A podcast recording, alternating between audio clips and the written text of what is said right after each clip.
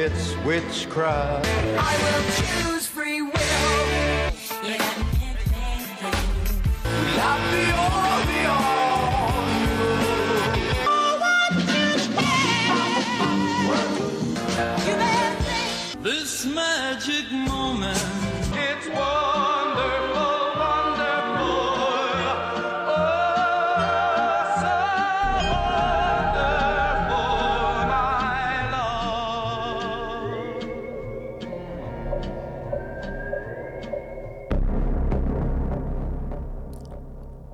What do you call a bear with no teeth? I don't know what. A gummy bear. Tremendous. Welcome to the Homewrecker Podcast, everybody, where we attempt to wreck and shatter conventional wisdom and ways of thinking. That's what we do. We try. I am Alex, and I'm joined as always by my beautiful, lovely, gorgeous wife, the lovely Monique. Hello. How are you? I am Dandy. How are you? I am doing fantastic. Great. Fantastic. Yeah. As always. Love it. More so than usual. because you laughed at that silly joke. I can't and and it's funny because that's exactly how I envisioned you reacting to it. it was perfect. Well, I was thinking, where is this going? Okay, a bear, no teeth. I, I don't I, I don't know this one. And it popped me. Not gonna lie. Excellent. Because I, for the most part, have the mentality of a twelve year old. And Why sometimes a five year old. That's why I love you. And I love you. well, thank you so much. So, do you have anything going on that you want to talk about before we get into today's awesome episode? Incredible. I yeah, I can't put this over enough. I have my Dragon Connection hypnotherapy session. Anyone who's looking to meet the dragons, and even if you already connect with your dragons, but you just want to have a relaxing session where you can kind of zone out and just connect with them some more, maybe ask questions that you're trying to find the answers to, or if you're like, what? There are dragons? What are you talking about? And you want to meet the ones that are around you all the time. This is a great opportunity. And I I actually had somebody email me not that long ago asking, "Oh, can you recommend any books about dragons? Like, you know, how did you get into dragons?" And I had to explain, "No, no books. I just always felt a connection with them. I was I just felt something with dragons. I got them even like I, I didn't realize it till recently. I have them tattooed on my arms and never realized like, oh yeah, it connected to dragons. That's what those are? Yeah, so I have a dragon here on my arm, and then I have another dragon. I'm showing off my guns, but another one here. and but it was just I like dragons, and I had to explain to this person that I got there by meditation and by connecting. And they came to me, and then I started working with them. And then I found the Dragon Oracle deck, and I started using that. And I was like, whoa, it was kind of like a nice tool to try to find a way to talk about dragons to people in a way that they can comprehend without necessarily being like, oh, yeah, well, in my meditation, you know, there's this dragon that does this. But I also said that there's a lot of other dragons out there that aren't in that deck that I personally connect with. And so we all have dragons and you've done it and you had a cool experience and I, ha- you know there are people who have done it with me and had good experiences and it's just a good opportunity to try it for a fraction of the price of regular hypnotherapy it's $33 and I just think that it's something fun and exciting, but also you get to relax. I actually speak very slow in contrast to how I am on here. Yeah, believe it or not. Mm-hmm. But that's going to be on Saturday, August 19th at 11 a.m. Eastern Time. So you can go to my website, innerstandingshypnosis.com to sign up for that. And also, uh, you can go to tarotbymonique.com if you want a dragon oracle reading or a tarot reading. And I make Orgonite, and I think it's pretty darn good. And I make some really cool dragons. I have dragon heads, I have full body dragons, and I just started putting out for sale little baby dragons and eggs. So you see the dragon in the clear resin. So it's a orgonite dragon inside the resin egg so you can see inside. It's really the pictures and yeah okay obviously i'm gonna be biased but pictures do not do these pieces justice. And i feel like you don't charge enough for for what you put into it and just for how you how it looks and just for the fact that every single one of these that you make is unique. It's not like you mass produce a bunch. It, everything's unique I'm literally because you're using different amounts of crystal, different Yeah. colors, different types of crystals. All everything's unique. You're never gonna get the same one. Even if I try to make one to look Even if you similar, tried, I you can't. can't. It can't be. So to Identical. me, it's like these are unique pieces that I feel like you don't charge enough. But Mm-hmm. Thank you. anyway, One of I my- am biased. biggest struggles, to be honest, is trying to get the picture to show what it looks like in real life in the different light. And I have a hard time with that, and I feel like the pictures don't always do it justice. so if don't. anyone like knows photography and wants to give me some tips and tricks, I mean, you're I'll outside. You're looking at you. You go when you the best sunlight possible. You've taken pictures in like that little the little box. yeah, the like, a light, like the whatever light box. I've done that. Yeah, I like the ones They outside just- better. They don't do it justice. None none of the pictures do. Uh, You have to hold it in your hand and like really look at it and, And marvel at it and, and see it in a just how- different light. Yeah, Yeah. it's it's really they're Thank just you. incredible things. Thank you. But yeah, I literally am I'm outside in my backyard. I make one thing at a time and I'm barefoot. I get in a meditative state. My feet are bare bare feet in the ground. And um, it is a process. It takes a while to make them. But I think it's a labor of love. They're, they're always incredible. Yeah, thank you. Thank you so much. Absolutely. But yeah, so go to tarotbymonique.com. And if dragons aren't your thing, that's okay. I have lots of other stuff for Orgonite. I have pyramids, I have pendants and pendulums, Lots I have of cool stuff. Go mushrooms, check it all out. cool things. Yeah. Absolutely. Thank you. How What many about- people do you think were listening to that and went, he doesn't know that she has dragons tattooed on herself? I didn't even think of that. Because that. as soon as I said it, I went, you know, I'm just now realizing that that's what that is, is a dragon. I always thought for some reason that it was like a tribal symbol, or at one point I thought it was barbed wire. I, no, it's a dragon. I don't stare at your tattoo. no, it's o- it's okay. I forget what tattoos I have. So it's don't- and I don't have a kinda funny. ton. I don't have enough. I, I thought it right after I said, I'm like, wow, that's gonna sound really awesome. People be like, wow, how long have these people? That's how they're married? spiritually connected we are. It's not about the physical bodies. Y- There you go. There you go. That's what it is. Yeah. All right. So, Anyway. anything with you that you want to touch on? No, I, I'm just excited to get into today's show. Yes. Uh, where we speak with a fantastic lady. Mm. yeah, she is fantastic. She's somebody I do consider a friend, Leslie Fear from the Because I Want to Know podcast. And she's also an author. She writes paranormal romance novels, which is incredible. She has a TikTok. She does a lot of home decor stuff on, which is really neat too. But there's so much more about her than being a novel, like a, an author and a podcaster. She is magical. She is, yeah, abs- uh, a hundred percent agree with that. We have a, a really great conversation. We do. and we we actually began talking before you you guys are going to jump into the conversation here in a few seconds. We talked for what maybe like 30 minutes Yeah. before we oh, should we maybe actually start recording. I know. We're like, oh, we should probably record now. and then after we finished, we talked for another close to an hour. Yeah. And I- I mean, it was just an incredible incredible lady. I'm really really glad that I got to meet her and have this conversation and everything. And it was really just just awesome. And we talked about a couple of sensitive things. So there's your warning if if you're listening with uh, children in the car or Yeah. anything like that. Trauma, Uh, abuse. yeah anything like that. Just be aware that there is some of that involved in here. Nothing too graphic but you can read between the lines and figure things out. If that's something that maybe you're not comfortable with then that this is your warning but i will say that you know, spoiler alert it, it, ends well and not just so- that, but there's something incredible at the end. And if you listen to this Absolutely. episode, where we start with and the point I try to make with Leslie, and then where it goes to at the very end, it's like, whoa. And I, I just, I, I really hope people enjoy this episode and I hope it ripples out and helps people. absolutely so without further ado here we go with Leslie Fear. All right, we are here with Leslie Fear. Leslie, thank you so much for joining us. you for having me. I appreciate you guys having me on. I'm not used to being interviewed, so it's kind of fun to be on the other side of this. I'm so Awesome. excited.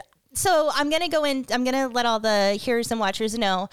I first found you through again our friend Karen Rontowski. She's the conduit for connecting everybody. And so from Paranormal Karen, Karen Rontowski, and you reached out and asked me to be on your podcast because I want to Yes. know. And I checked out your podcast and I thought, holy smokes, this is awesome because she's Leslie is talking about these different topic. It like a lot of podcasts will have topics that kind of stay it's either all paranormal it's all ufo it's all cryptid or Right. you know whatever it is but you talk to different people about different topics and we do the same thing we don't stick to just one thing we stick to what fascinates us Whatever's Exactly. interesting. Yeah. yeah, and so I thought, holy, holy smokes! Here's another person doing it, and it's so great and refreshing because it works. And this is a person who makes it work and does such a great job at it. You've had so many different guests, and also I looked and I'm like, she's an author. You write paranormal romance novels. Yes. How cool is that? Well, it started out that way. I, I love anything paranormal. And when I, I used to be a, a rabid reader, like just voracious, and I read all the time, used and also used to write reviews and those kinds of things. But I also wrote when I was in college. And my friends always said, you know, you need to do this. You need to do this for a living. And I'm like, I got kids. I'm not doing that. So you, you bring up your kids, your kids get older, they don't need you so much. So you think, okay, I'll dabble in this. So I had an author friend who also wrote paranormal romance and she took me on and she was such a good writer. She kicked my butt. Told me this is bad. Redo this. The whole thing. You got to have thick skin when you're when you're a writer. Yeah. Trust me. And your editor's going to tell you even if it's not a friend. Okay. And don't be a friend with your editor.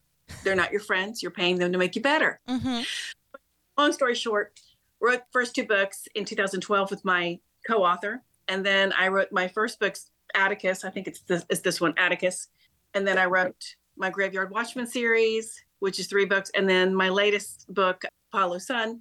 They're all paranormal romance, but they're all about different things. Like mm-hmm. one's about a haunted house, one's about angels and demons, one's about Greek mythology. Nice. So it's about Apollo and his son Asclepius. I don't know if you know who that is, but yeah.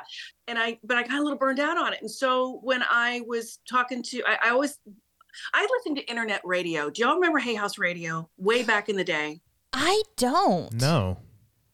So Hay House Radio was like Louise Hay, Abraham Hicks, all these people that we all love and know. I don't know if you know. Who they Yeah, are. I've, I've heard of Hicks. Yeah.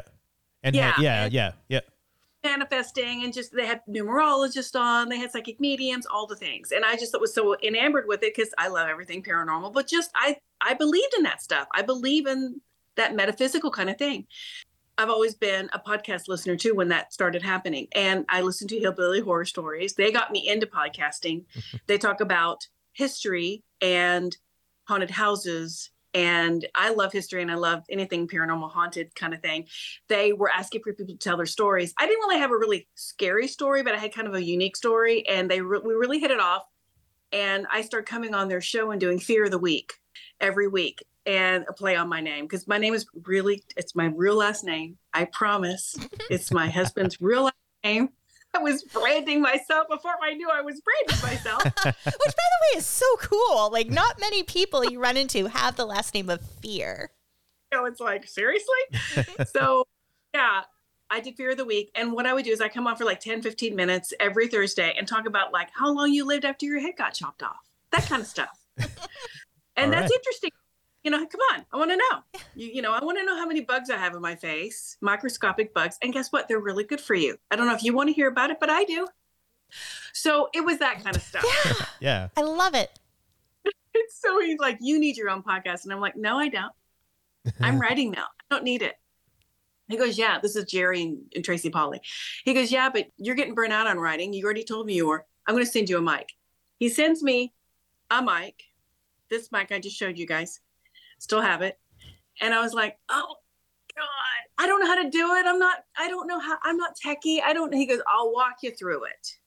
So he walked me through it. I started the podcast and I interview everyone and anyone who interests me with unique occupations or life experiences, like maybe a mortician, psychic medium, tarot readers, near death experiencers, people that leave cults, people that have been in prison, that kind of stuff. I want to hear what your experience was.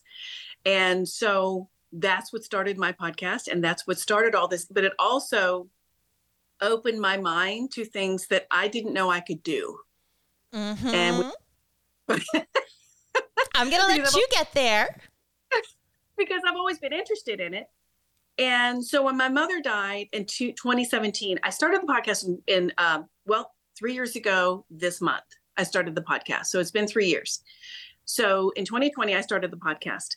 And my mom was always kind of interested in this stuff too. She kind of had an interest in it. So we always made a pact a long time ago hey, whoever goes first, obviously it was her, let me know how you're doing. Let me know what it's like. Yeah.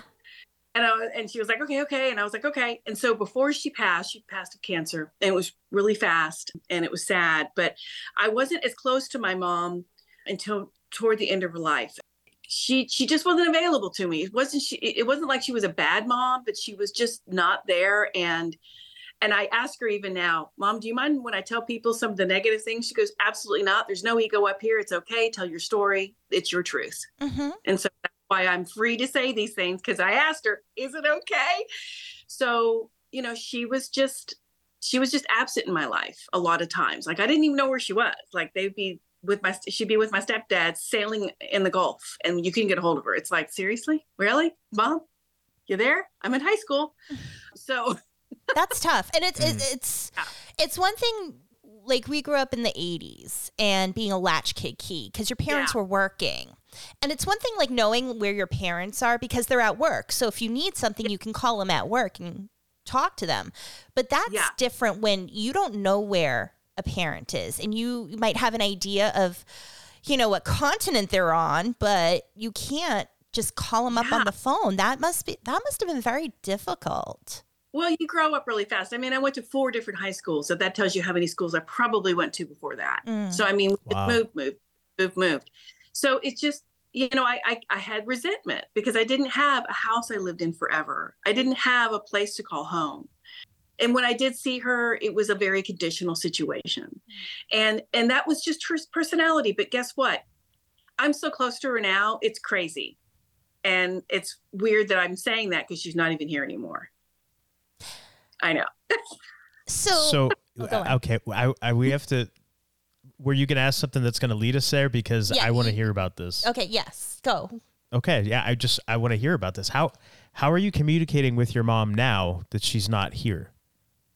Okay, so on my podcast, I have a resident psychic medium named Christina Curran, and she's become one of my very best friends. And she's always like, All you have to do is talk to her. She's right there. And I'm like, That just sounds weird. I mean, I did ask, Hey, what's going to happen? Tell me how you're doing up there. And she said, I know you don't think you can, but you can. Everybody can do this. We all are collective. We all have a connection with source, the other side. We all do. So I said, "Oh, okay, all right, I will try it. So for literally about probably a month and a half, two months, every night my husband be already asleep. I'd be in bed because I'm I don't I can't lay down and go to sleep in two seconds like he can. what is up with men and that can do that? Anyway. See, I can do that. I can't, I'm like, I can't do that. he can't, but I can. I'm like, okay, I'll be asleep in the next 10 to 15 minutes. I'm out. She's out in thirty out. seconds. Yeah. I know, and I'm like awake and unfortunately look good at TikTok, I'm sure. So, but I finally, I just, I put the phone down and I was like, and I concentrate, shut my eyes, and I would say, you know, Mom, are you there? Are you there? Nothing, nothing. And she goes, You're going to hear something's going to happen. You're going to hear something. I'm like, I, I'm not hearing anything, Christina. What's going on? She goes, Just keep trying. And she goes, and breathe through it, get quiet, set your intentions that you want to see her, all the things. And I felt her with me, which is weird to say that because I didn't know that's what it was at the time. So finally, after about a month and a half, I was, I was like thinking to myself, okay, I'm going to ask her a question and then I'm going to answer myself into something she would say back. So I said, Hey, mom, how are you? Where are you? Are you okay? And I, I heard, Hi, sweetheart. And that I just made myself say that. That was me. I said, Mom, if you're really there, what do you do all day? Do you have a job? and I hear, I'm a greeter. That did not come from me because I didn't know that was a thing. And I'm like, what? and then I said, and I was like, at first it kind of gave me chills. And I'm like, okay, is this real? Is this real? Am I being crazy? Is this schizophrenia? Do I need to take some pills? Maybe go to a doctor? I don't know. So I kept going. And I said, what's a greeter? She says, I greet people who don't have a loved one on the other side to greet them. Like maybe a child who doesn't know their family members. They're old, you know, the older they're, they're, they, they're, before they transition, they don't, they're very confused. They don't know where they are. Right. Right. Or maybe just someone who has Alzheimer's or someone who, whatever it is, that doesn't have that strong connection. And she is like motherly and she just, come on, honey, come on, let's go. I'm here for you. I know you don't know me, but I'm here and I'm safe. And they just, and she has a blast doing it. And, sh and I can see her doing this. I can see her doing it. And it was her personality here, but on a different level than it was here. You know, she was all about making people comfortable and making people happy, but it was on her terms. Now there's no ego. It's just all about love up there. It's all about love. It's Yeah. I love that because so many things I want to hit on with that.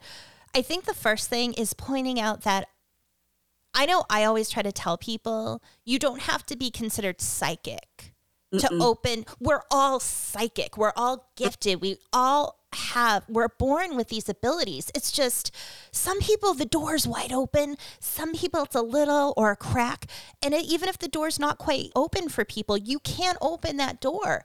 And that is a great way. I tell people try meditating or talk to your, to the people who've passed. Just, in your mind. You don't have to say it out loud, but just have those conversations. And with you, it goes from you saying something to answer yourself Yeah. in your mind to, wait, I didn't. I don't think I did that. And and this is the thing that's so difficult for people is trusting the information. I Yes. tell everyone with hypnotherapy, you have to trust the information that comes to you because it might not make sense. It might seem crazy. It might be kind of bits of everything everywhere that you have to sort out, but it comes for a reason. And Yes. when you trust that information, you're allowing your mind, there's these little parts in our mind that we close off and you open it up and by trusting it you open it even more. And a lot of even myself am i crazy? Like am i really you know talking to my grammy or am i just crazy? I think part of it is because especially now people are made to think that if other people can't comprehend what you're going through then it's not real so Right. think about people with fibromyalgia. People who've like I had Lyme disease and I struggled with pain and I was told by mm-hmm. doctors, well, we don't know what it is. Nobody said Lyme. They're just like, oh, well, your pain. It, it got to the point where it's probably just in your head. Oh, great. And, and Yeah. we're made to think these things are in our head and it's not real, but it is. My pain was real. My neuropathy was real. And the only way I knew it was real is I didn't come up with that. I couldn't have come up with that. That's how I. That gives it validity. Yes. When I when I, I'm a greeter, I, where I would never have come up with that. Yeah. And that's the thing. You have to know, like, you have to know yourself. And you have to be able to say, I know myself. I know my body. I know my mind. And I know what is right. I know what is real. And when you have enough strength and faith within yourself to do that, you can say, okay. So when you want to talk to loved ones who have passed, if you want to open up those psychic abilities, you just have to do that work, but you have to trust yourself. And you did that. And I get so excited because I feel like it's such a good example for anyone listening to this to say, whoa, anyone can do it. Y- You're doing it. You did it. you make a good point about trusting yourself because my my friend Christina, you know, the psychic medium, she said, listen, she said, that's the hardest thing I can teach anybody. And she teaches people this too. And she says, and you are far above that. And it's honestly, the only reason I trusted myself is because I remember the things she says to me. And I'm like, there's no way I could have come up with that. That's how I know. That's what I started trusting myself. Because I was like, do you like see Marilyn Monroe? What do you what she goes, honey? And she said, honey, it's it's not like a conversation it's more of a download it's more of just a telepathy kind of understanding but i can i can tell you basically what it was she said honey we're not like that here no one is above anybody. No one's a movie star. No one's a star. Everybody's the same. We all love and light. That's all this is. And I was like, oh, okay. Well, can you do? Can you like go to a go go on your sailboat? Can you? And she says, "Eh, if I want to, I can do anything I want up here. It's free will too. I'm like, oh my gosh, okay. So do you see? Because she was married. She was married to my real dad. They divorced. You'll find that out later why they did. Then she married my stepdad, who I adored. He died before her. I was like, well, do you see Bill? And she goes, oh, we, we're hanging. We hang out all the time. That was her. He was her soulmate. They loved each other so much. And I'm like, well, what do you do up there? She goes, we go sailing. We go to Europe. We do all these things. And I'm like, well, how do you greet if you do that too? And she goes, honey, I can be everywhere, anywhere, at all times. And I'm like, why the hell am I here? No I'm kidding. Oh, I love that. Uh, and what you're saying just it, it helps me because I with hypnotherapy, I had a session where I connected with my soul and I was shown what we uh-huh. are. I saw a source and it's like these intricate spider webs all spread out and we're all Yeah. connected and we can be everywhere at once. Even now, I'm physically here, but there are parts of me doing other things and because time isn't linear. And it's hard to do it in the 3D world, but once we pass, we're able to do it all. We can be multiple places at once. exactly exactly. And you know we we're so in a box down here. We're so confined to this 3d meat sack reality. And, and we're supposed to live and be human. We're supposed to make mistakes and do all the things. We came here for a reason. We're supposed to. That was why we wanted to be human.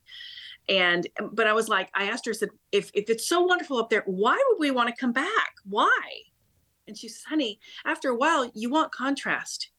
You want to understand because you know bliss is amazing and it's wonderful and you can also like heal your shadow side. You can do all the things up there you can do on earth but you can't experience it like you can when you're human you can't. If there's no comparison. There's a line of people that would love to be in your place and be human and incarnate. There's there's so many people waiting to incarnate.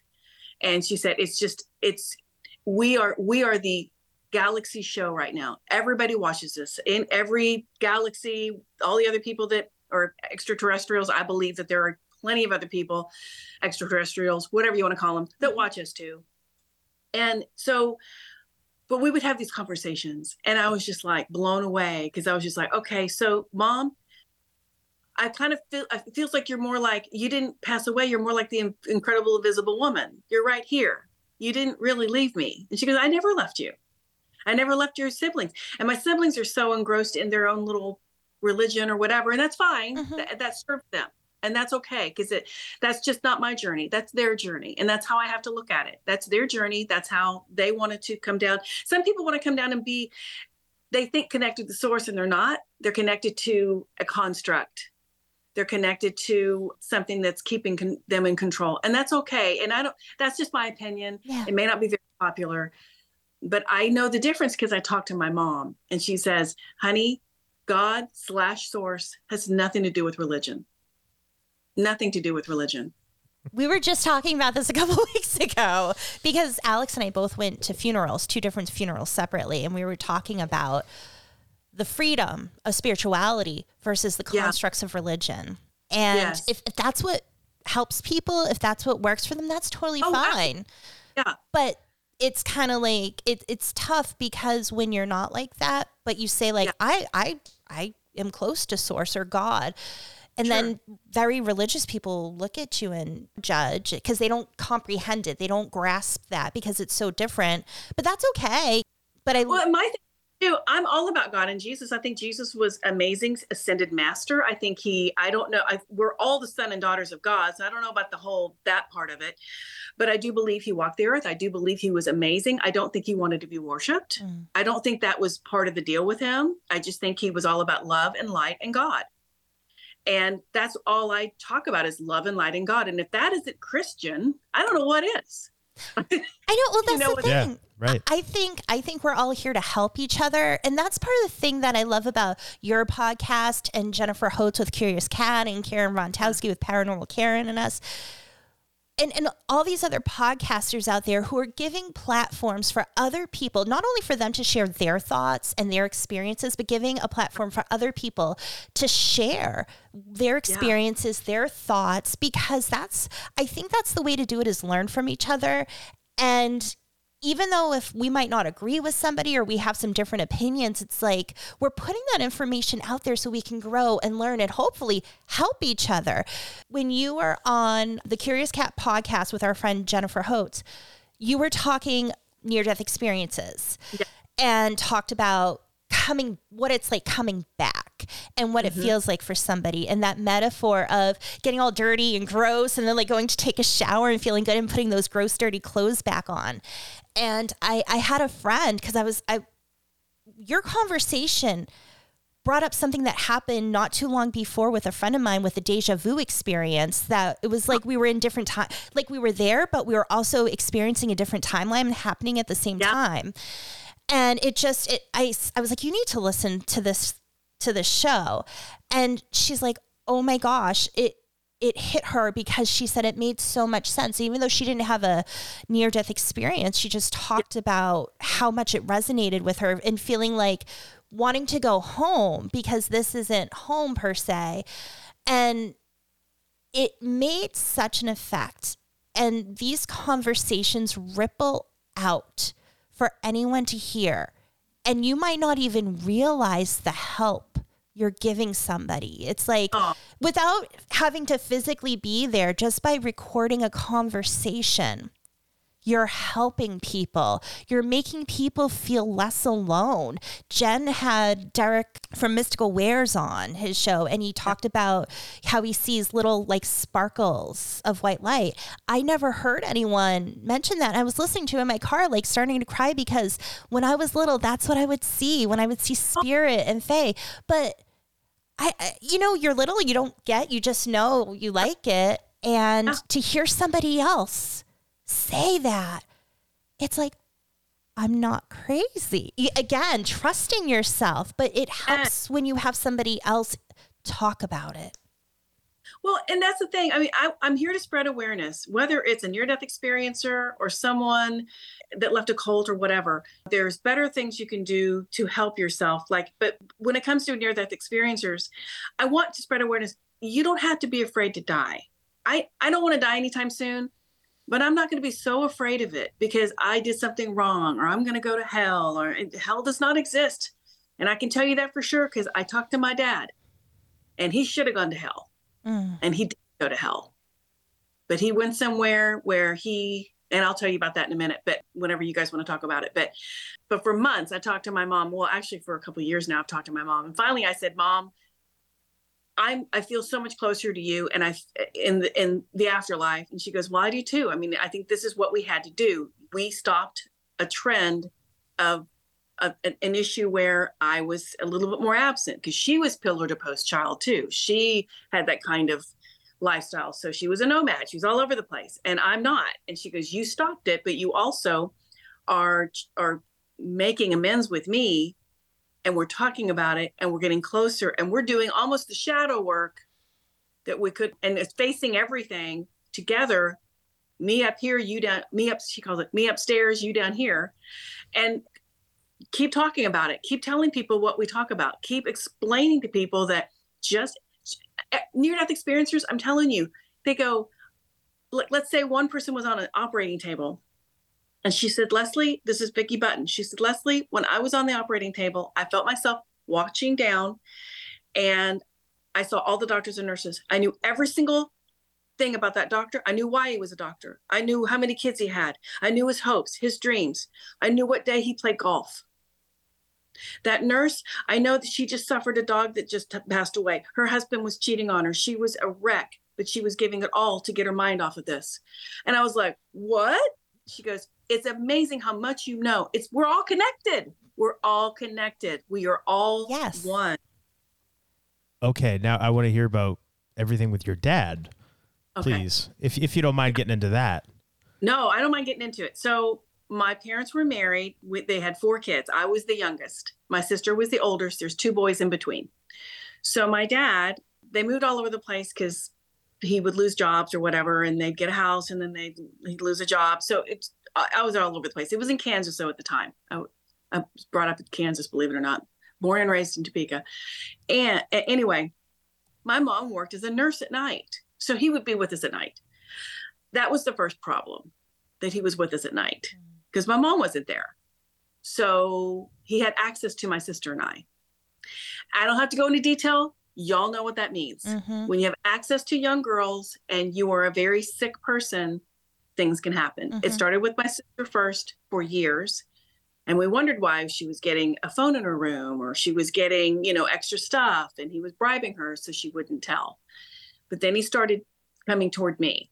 And my sister knew and she kind of st- helped stop it, but he did some damage. Nothing like her, but he did damage, right? I mean, you're abused. So, and then he would just beat my brothers. When they got in trouble, he would just beat the crap out of them, you know, just take his belt and just beat the crap out of them. So he was a sick man. So my mom, when she found out about my sister, she didn't know because she worked at night. She didn't know.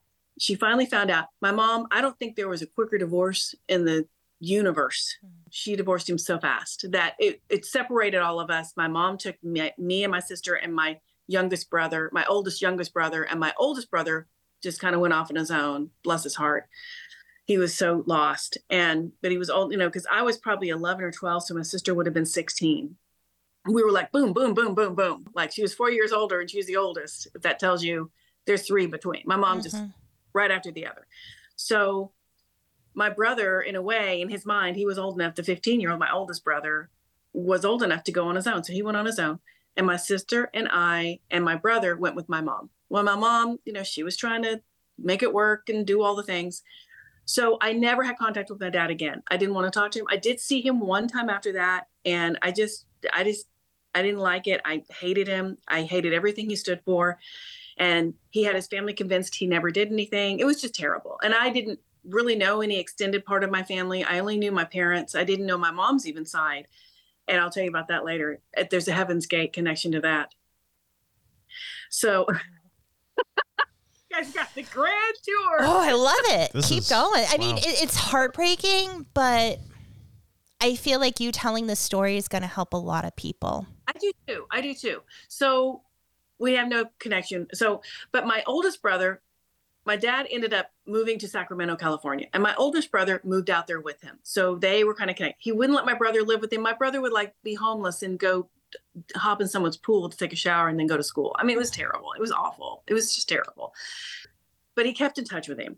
So finally, I think in like, I think, I'm not sure, I think in 2018, my dad passed away of colon cancer. This is just what my brother told me. And my brother, because of how he was brought up, there's sometimes you don't know if it's true or not. You know, it- it's just, but I do, I know he passed away and I think it was colon cancer. So that's all I know.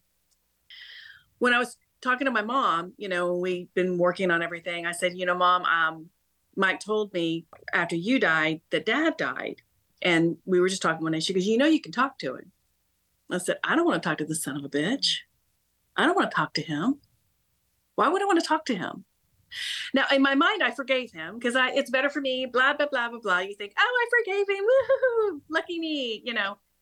Well, after I talked to mom and she said, you know, you can talk to him, I had the um, Pete, this, the uh, blue collar spiritual healer on my Mhm. podcast. And he did a little healing on me because he said, do you have some tightness in your in your shoulders? And I was like, I do. And he goes, the right side, he goes, this is how I read it. The right side of your shoulders, your dad, that's kind of your parents. Right side, your par- your dad, the left side, your mom. And it's always right here on my right. This is my right side, right here. Mm-hmm. Tight. My my husband would work it out like all the time, really tight. Bad. Like it was tension headache bad. And it was years. I am not kidding you. When he talked to me and said, okay, breathe through this. I'm gonna I feel it now. I'm gonna I'm gonna have you do this. Just take some breaths. He did what he did. It took like a minute. It was gone. And I people think, oh come on, come on. I don't know how to explain it. It was gone. And how long had you had this for? Oh, you years, 10 years. I mean, I maybe longer. I mean, there you know what I'm talking about. There's always tightness right here. You, Yeah. you don't talk Oh, yeah. Yeah. always Mhm. there. And it, it, you don't notice it until you sit down, you're watching Netflix, and you're like, dang, man, honey, can you work this out? You finally relax at the end of the day, and that's when your body is like, okay, I'm going to show you everything that you that hurts now, everything that's wrong. And you're like, "Uh, I'll just take some Advil or whatever.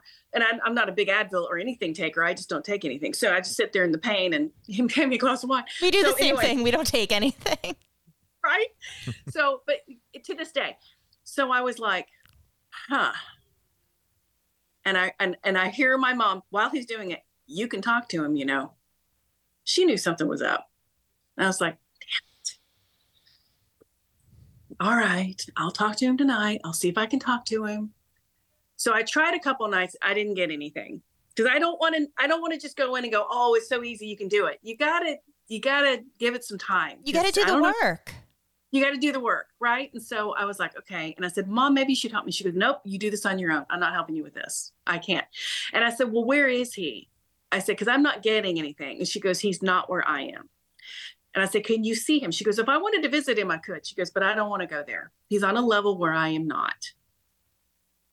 What? Okay. And she goes, But if I wanted to, I could see him. She goes, Just keep trying. So I finally, about literally about five days into it, husband's asleep next to me after four seconds.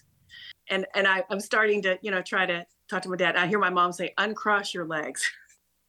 Because, you know, I'm laying there, you know, crossing my, leg, you know, and I'm, okay, mom, Because were you being can- closed off by doing was- that? Doing this and your legs are crossed. You know, you're laying flat on your back, your legs are crossed. She goes, uncross your legs. Like, okay. I guess that cuts things off. I don't know. Finally, I say, Dad, because I said I don't. I, for years, I never called him Dad. After he, I, I always called him Gene. I Mm. didn't like. I didn't like calling him Dad. But finally, I just said, Dad, are you there? And I hear, yes, I'm here. I said, Where are you? He goes, I'm not where your mom is. And I'm like, I know she told me. And I said, Where are you? He goes, I'm in solitary confinement. And I was like, What? What do you what do you mean solitary confinement? He goes, That's where I am. And I said, Well, describe it. Are you just in a black room? He goes, Yes. He goes, I can hear people talking, I can hear people crying, but we can't communicate with each other. And I said, Why? He goes, Because this is this is where I need to be. And I said, Do you feel source? Do you feel God? He goes, I feel source all over me, all around me. I said, Okay. And that was all I got. I didn't go any further because it was wigging me out a little bit. Talked to mom the next day and I said, Mom, what was that all about? And she said, She said, He's put himself there. You guys still have a contract. And and she made it sound like we had a contract and he was supposed to maybe do this. And I was supposed to learn ultimate forgiveness and he was supposed to understand that he could never ever do this again because there was a derail there with him. There was a derail. I don't think he was supposed to do all the things he did. I Mm. think he was do you see what i'm saying? I think there was a little bit of element there but he took it way too far. It's yeah. So and he, he's punishing himself. He's like Mhm. paying penance or whatever. Hmm so the next night I asked him and I, I it was really fast and I said, Are you there? And he said, Yes. And I said, I've forgiven you. I thought I had, but now I really do forgive you. I don't want you in solitary. It's kind of like you feel bad for them, even though you don't you shouldn't. You know what I mean? God dang it, you did this to me. Dang it, you know, but I'm like, it's not helping me. Yeah. I stay pissed off all the time. Because there's that thing in my back, there's a thing there, you know, and it's all gone now. So I gotta let that go. So I mm. said, I'm letting it go. Yeah. He said, I said, Does that help you? He goes, That helps me tremendously. That will get me out of here, this level. And I said, Okay, but let me, I'm gonna have you do something for me. I want you to go back to that little girl that you abused, and I want you to hold her like a father should, and I want you to protect her like a father should, and tell her you're sorry, and you do better, and you do it right. And he said, I'll do Good that for you, by the way. Good for you for doing that. Well, I remember how it felt. And, you know, you think, well, how do you do that? Because, you know, it's kind of that Reiki thing where you can go Mhm. back, and, you know, and I just, I don't know where that came from. I just said, I want you to go back and do this. I want you to give you an assignment. You're not going to sit there and wallow in this. I want you to do something now for me. And he said, when I asked him to do that, a couple weeks later, because he was still, he goes, I'm no longer in solitary confinement. I have absorbed back into the light. Oh. And I was like, and I didn't know that was a thing. I didn't even know that was a thing. And I talked to Christina. She goes, "Oh, it's absolutely a thing. He's still healing, but now he's allowed himself to get out of that hellhole. He put himself there because God didn't do that to him. He did it to himself Yeah. because he was, you know, no one judges anybody but yourself. You're the you're your worst judgment and a judger. And he he finally, you know, he and I said because I asked him before he told me he was going, he um, went absorbed into the light. I said, "Did you go back?" And he goes, "I went back." And I did exactly what you wanted to do. And I said, I'm telling you, because none of this came back. None of this came back. I, I don't know how to describe it. It's it's insanity how this worked. And when I start talking to people about it, they were like, "You need to talk about this. You need to talk about this." And I'm like, "I okay." I didn't know that it was such a big deal because in my mind, I'm like, "I'm just I'm just healing myself, right?" Yeah.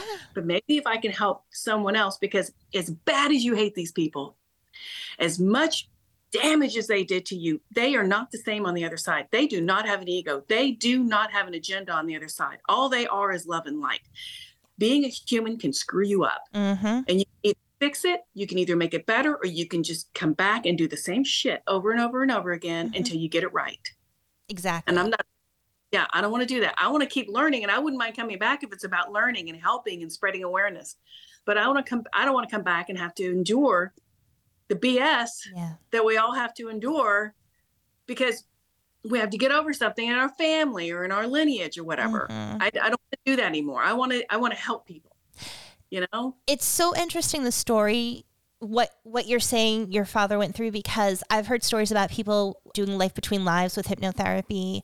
Um, Yeah. Some of my clients, and what's so interesting, anytime I do a past life regression, we always at the end we go to the death scene, and then at the death scene, you know, I have them experience once they're out of the body, and then I say, okay, now.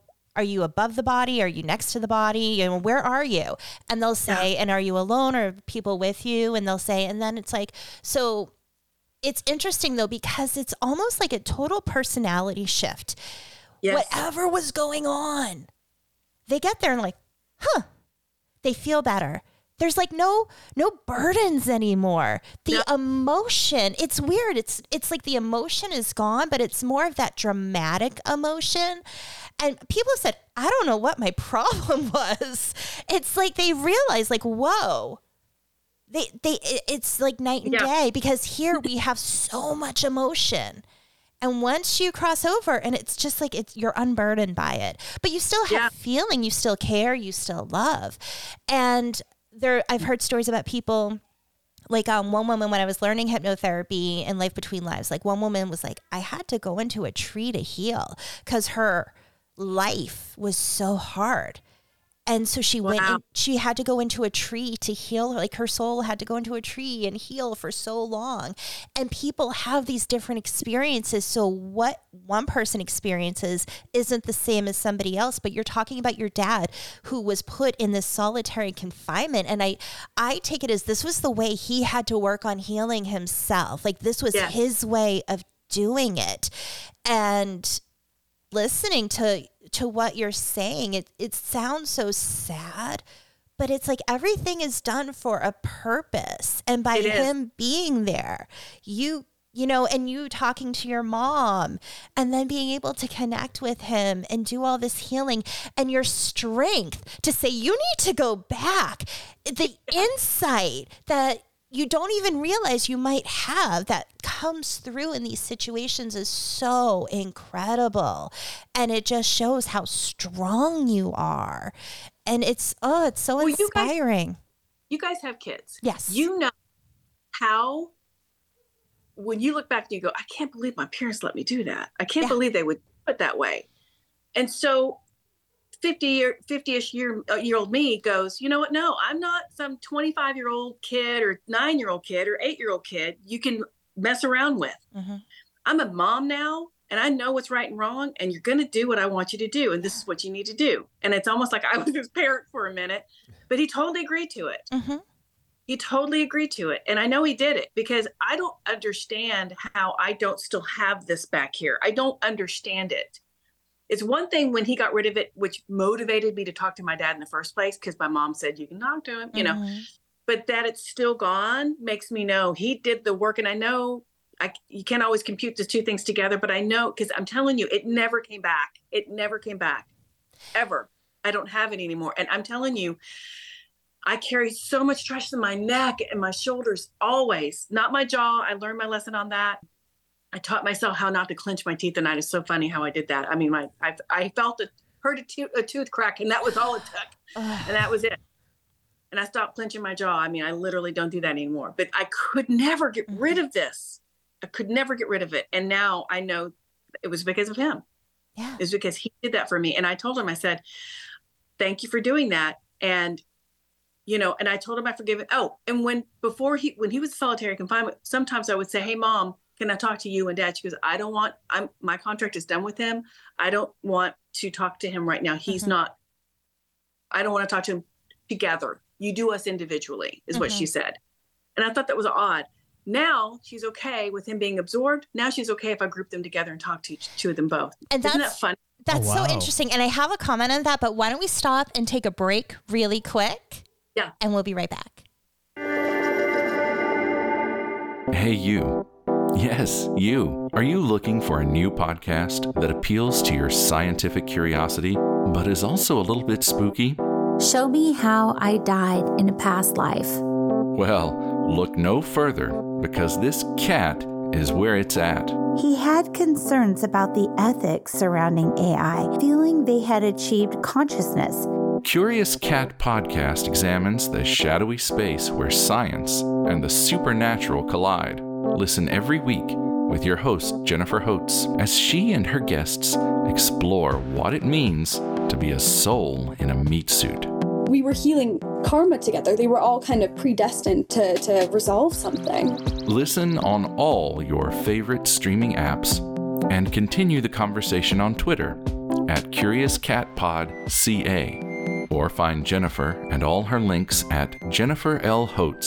spelled H O T E S dot com.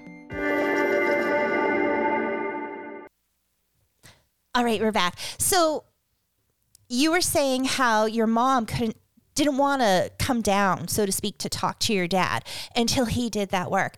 And I think that it's so interesting. Years ago, I met with a psychic Reiki master who helped me tremendously. And the way she put it for me, what I was doing with my energy, she said, Monique, you're so high up here. And then you come down and you help people. And then you go back up, and your beautiful little garden all of a sudden has a rock in it that you trip over. And you're like, hey, where did that rock come from? And then you come back down and you help these people. And then you go up, and all of a sudden there's a big mud puddle. And you're like, whoa, because you're bringing yourself down, but then you bring it back up with you. And when you were saying with your mom and your dad, how she didn't want to, you know, come down. It made so much sense to me because I get that. I get mm-hmm. lowering your vibration. And sometimes you have to realize I can't for myself do that without bring, bringing some shit up. And Yeah. when you're in a space like your mom is, you really can't do that. And it makes so much sense to me. And I just think like that must be hard too, because you Yeah. want to, but you also know that you can't. And and to have to explain that too, it's, it can be so difficult. Yeah, because I was, you know, you just made a, a good point because, you know, I never, this is the first time I've really thought about this. Have my mom and my dad worked it out? Mm-hmm.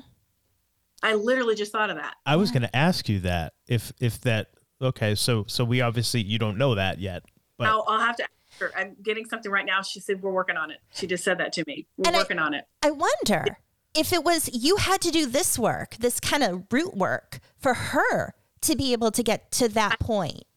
And it's not like I'm so cool. It's just, I think I just got the ball rolling. I mean, Yeah. I- eventually maybe it would have happened or whatever, but I just think I got the ball rolling because I'm at the point in my life where I don't want to be pissed off at someone for the rest of my life. It doesn't serve me. It doesn't serve them. It doesn't do any good. All it does is make me pissed off about something that happened in my life. And instead of hiding it and never talking about it, because we could never talk about it ever, ever, ever, ever. It was so embarrassing. Oh my God, we can't. Oh, my, my mom was just mortified, which of course she'd be mortified. Yeah. So we never, never, never, never, never, ever talked about it ever. So for me to be talking about this, even in my 50s, it's weird Yeah. because I was forbidden to talk about this. If I can ask, what about your siblings? Like, where are they with this? I mean, they're obviously, you had mentioned they have religion, they have their own thing that they're mm-hmm. doing, but do you know in terms of like your your father's healing? You're working with him and it's helping, but what about your siblings? It's a good question. I did tell him, I said, I also, when he told me he did it, I said, I also, also want you to go back for my siblings and do the work for them too. Go back, hold them, be the dad you should have been, be the, you know, tell him you're sorry, or whatever. He goes, Don't I need their permission? And I said, You never need someone's permission to be the father you should have been in the first place. So I don't know if he went back at all, Mm. but I their their box is so closed that I don't think that they will never be where I am in the way of spirit spirituality, and that's not a slam. Their religion serves them, and their religion helps them, and so I will never ever ever say anything bad about that. That is their that is their journey, and I respect it tremendously. Mhm. they don't see me as someone that is goes to church and all that. They they i don't think they see me as a bad person. I just don't i'm their little sister. Oh you're an author? Okay whatever. Oh you're a podcaster? Okay you know so and i just and my sister lives in florida. My other brother lives in virginia. My other brother lives in alabama. We don't we don't talk much. So and it's sad but you know when the parents broke up it broke up the whole family. So we just we just don't talk much and we're just not really close at all. But the reason being is because i would never they would never be my friends either. You know what i'm saying? And i don't mean it like oh i would i want anything bad to happen. It's just like we're on different planets. Yeah. i'm on a different planet than they are compared to how they think and how they live their life. And we have nothing in common and i wish them all very very well.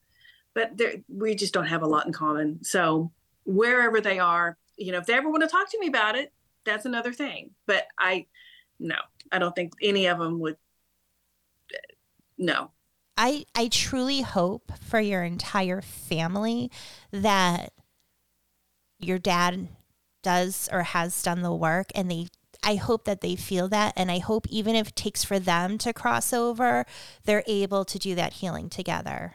I I, too I truly hope that. It really messed my brothers up. Uh, not, and he didn't do the same thing to my brothers. He just beat them or whatever. But he neglected all of us too. Like he just disappeared.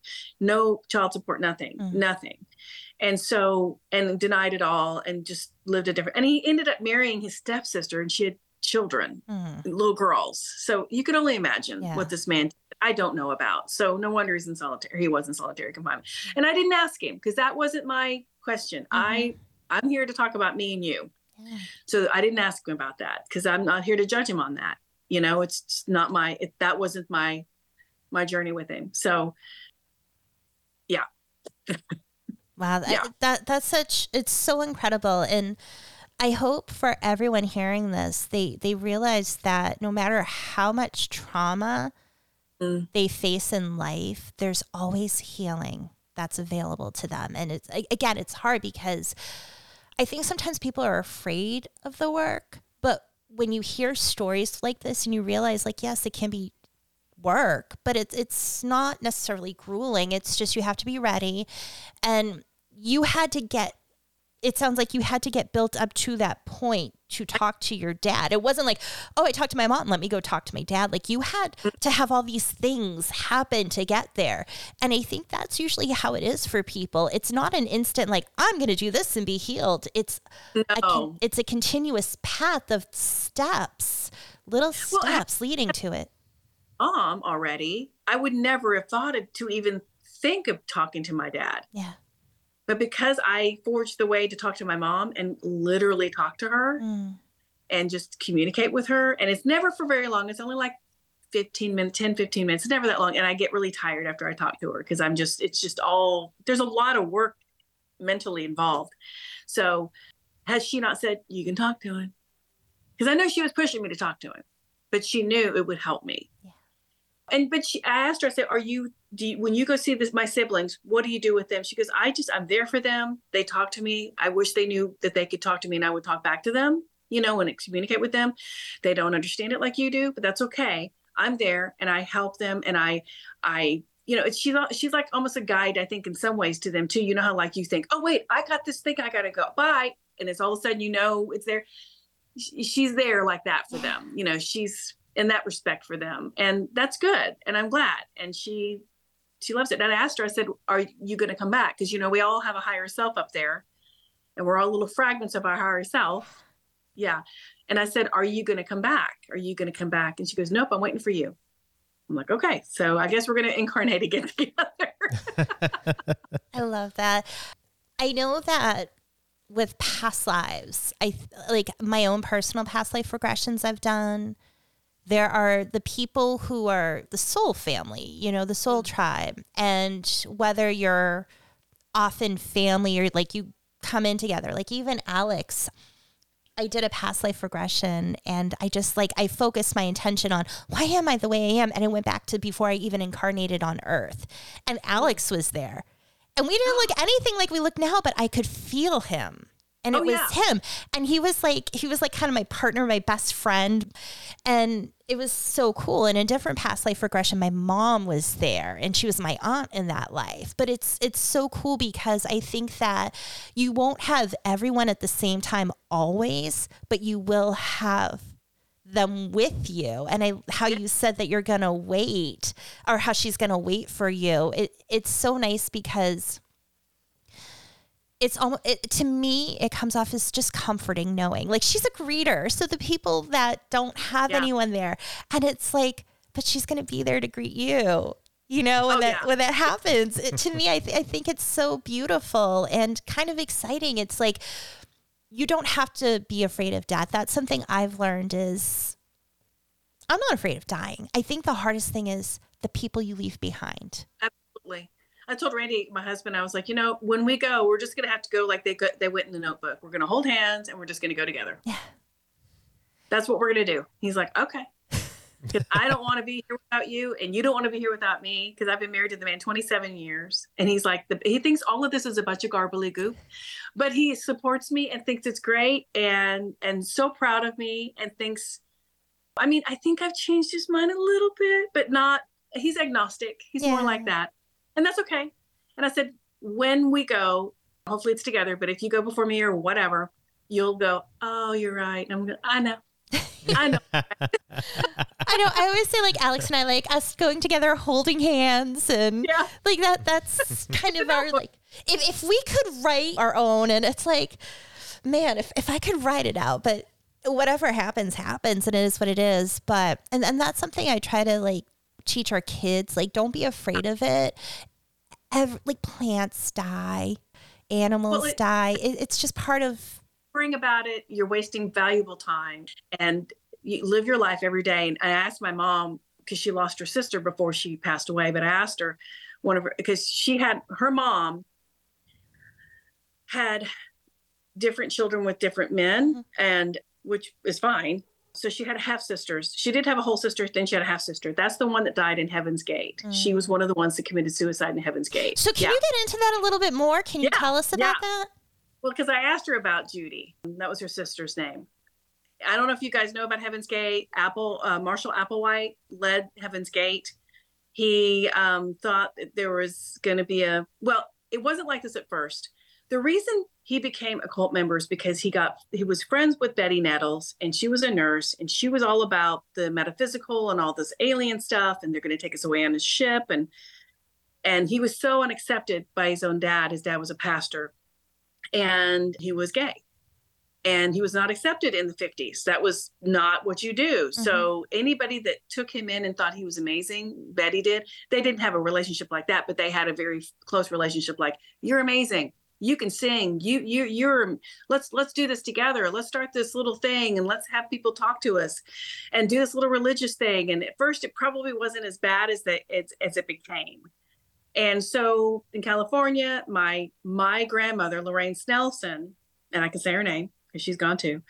She joined the group, and and she got her daughter Judy in the group, my mom's half sister, and then my mom's other sister Sharon got in the group, and they go all around the country trying to gain all these all these people to come into the group. Hey, give us your life savings. We're, we're going to conquer the world. You guys, we're gonna we're gonna not have sex anymore. We're going to change our hair. We're all going to wear the same clothing we're going to all eat at the same time we're all going to have you know you can't go anywhere you can't have any communication with your family that's a cult Yeah. that's a cult So it got to that point. Anyway, and I'm I'm really paraphrasing this because I know this is not really what we came to talk about, but Lorraine got kind of older and decided to leave the group. And then Sharon, my mom's full sister, left the group. But Judy was so indoctrinated. Now she left as husband and two small kids mm. to join this group. And I only met her like I think once. I used to sing in Dallas Fort Worth. I used to be a little lounge singer. And she came to see with my mom, she came to see me sing. And I was like, she looks like you. Who is this? You know, I didn't know her, you know, really. And she was very but that was the time that they had let everybody go home and uh, before they all decided to do the commit suicide. So they let everybody visit their families. We didn't know. No one knew that they were doing that. I did an episode with my cousin because she's never talked to the no one. She's never talked to any news no magazine no nothing. She's never talked to anyone. She was approached. No but no one's ever gotten an interview with her but she talked to me on my podcast. And her name is cindy and we talked all about it. Because i I can't I can barely remember some of the crap that happened in my life because I was all over the place. Plus, I didn't know that much about my mom extended family and I, I barely knew where my mom was. So knowing all this stuff, I didn't know all the details. She filled in some blanks and like I said, that's on my podcast. But long story short, Judy left, never came back. She had, we had she had the opportunity to leave and she was so indoctrinated. You become like stockholm syndrome by then. Mm-hmm. You don't know that you you can't live your life normal. You can't go back to that when you are so indoctrinated. She needed someone to tell her this is what you do every day. And and cindy saw her journal. She goes leslie they were so boring. I don't know why she stayed there. She and i said it's probably because she didn't want to think. She wanted someone else to do it for her.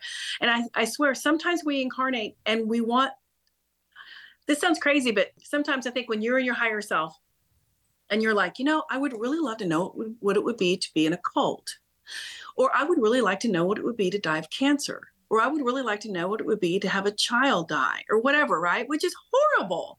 But when you're in your perfect state, there's no ego. Mm-hmm. You're thinking, I would love to learn this because we're all gathering, collect, you know, uh, information and giving it to God or source or whatever. And Leslie's version is not going to be the same as Monique's version or Alex's version. We're not going to mm-hmm. have the same version. So let's get it all, Yeah. Mm-hmm. right? So I think that sometimes we do that. And so she was one of the ones, one of the 39 that committed suicide in California mm. in the Heaven's Gate in 1997. Unbelievable. Yeah. Wow. I- It's interesting Wow. because Karen and I were talking not too long ago about cults and mm. the mindset. And I think you have to be a charismatic person to draw people in in the first oh, place. Oh, Yeah. you have to have the right kind of personality. But then to get them to stay, I think there's different things. There could be hypnotic parts to it that kind of get people in that, but you have to want it. There's a part of you that has to want it. And I, I think with what you said, when you're planning this out, oh, and you know, I want to know what it's like for this.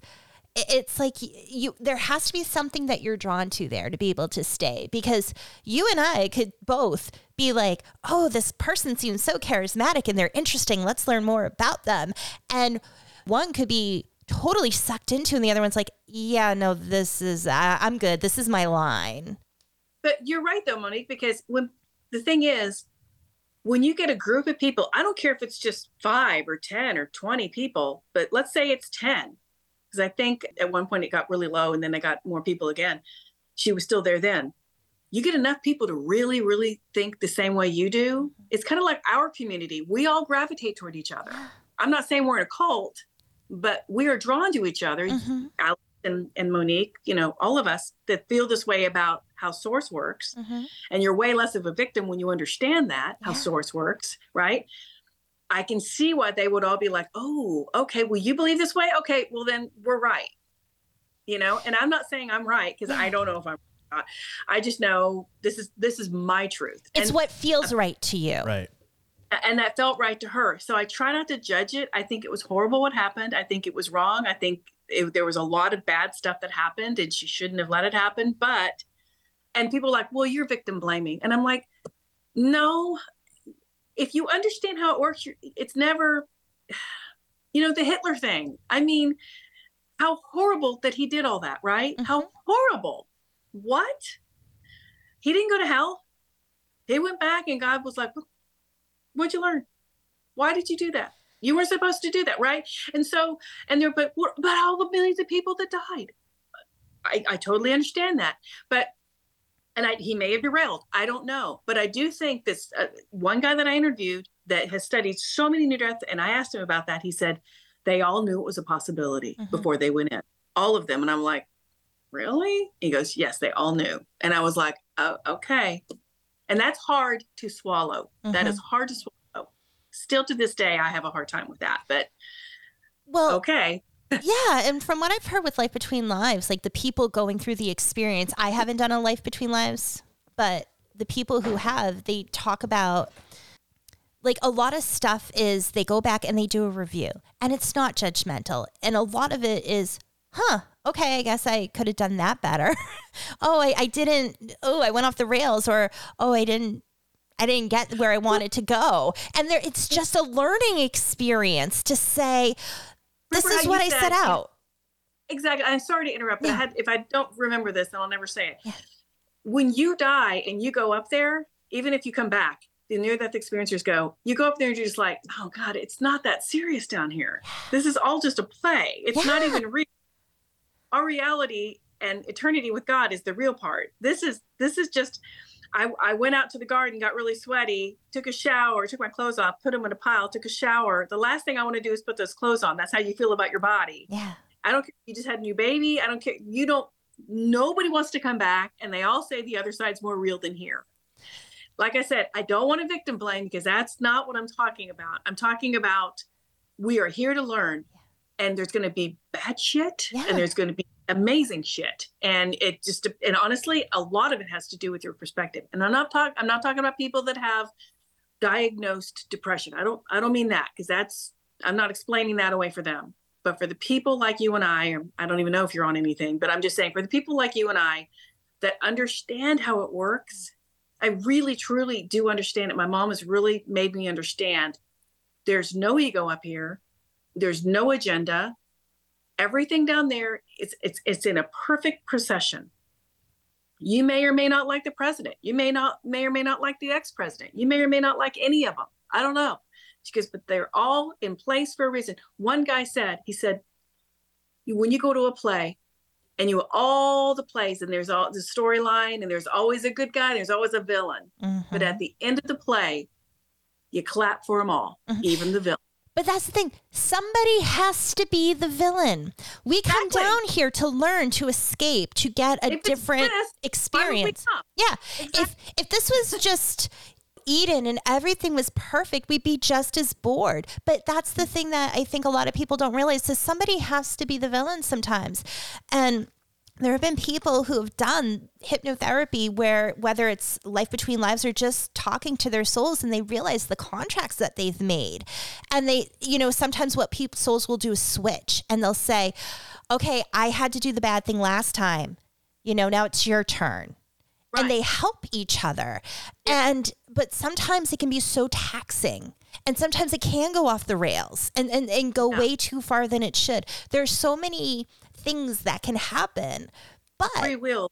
Go, yeah. mhm, but mhm. you know we can't all be the good guy all the time and when you look at it in like a very like come down in a very micro sense of it i think we're there are times where we're the bad guy even if you're a good person you're the bad guy sometimes and Oh, sometimes you're the good guy in one lifetime it's not your your whole life you're a villain or you're a perfect person we all experience that duality within ourselves of the good and Absolutely. bad I think there's some karma in there too. Yeah. You know, some just have to work out karma. And, you know, whether you believe in that or not, I feel like you kind of do too, you know? Mhm. I'm sure Hitler had to come back and, and maybe not relive every single life that he ruined, but there's probably, he's probably not living his best life right now if he had to come back. And if he didn't, you know? And then there's the other flip side of that of maybe it took such maybe he's in solitary. You know, maybe Yeah. he's in his own place of purgatory so to speak where he has to work on that before he can even move on.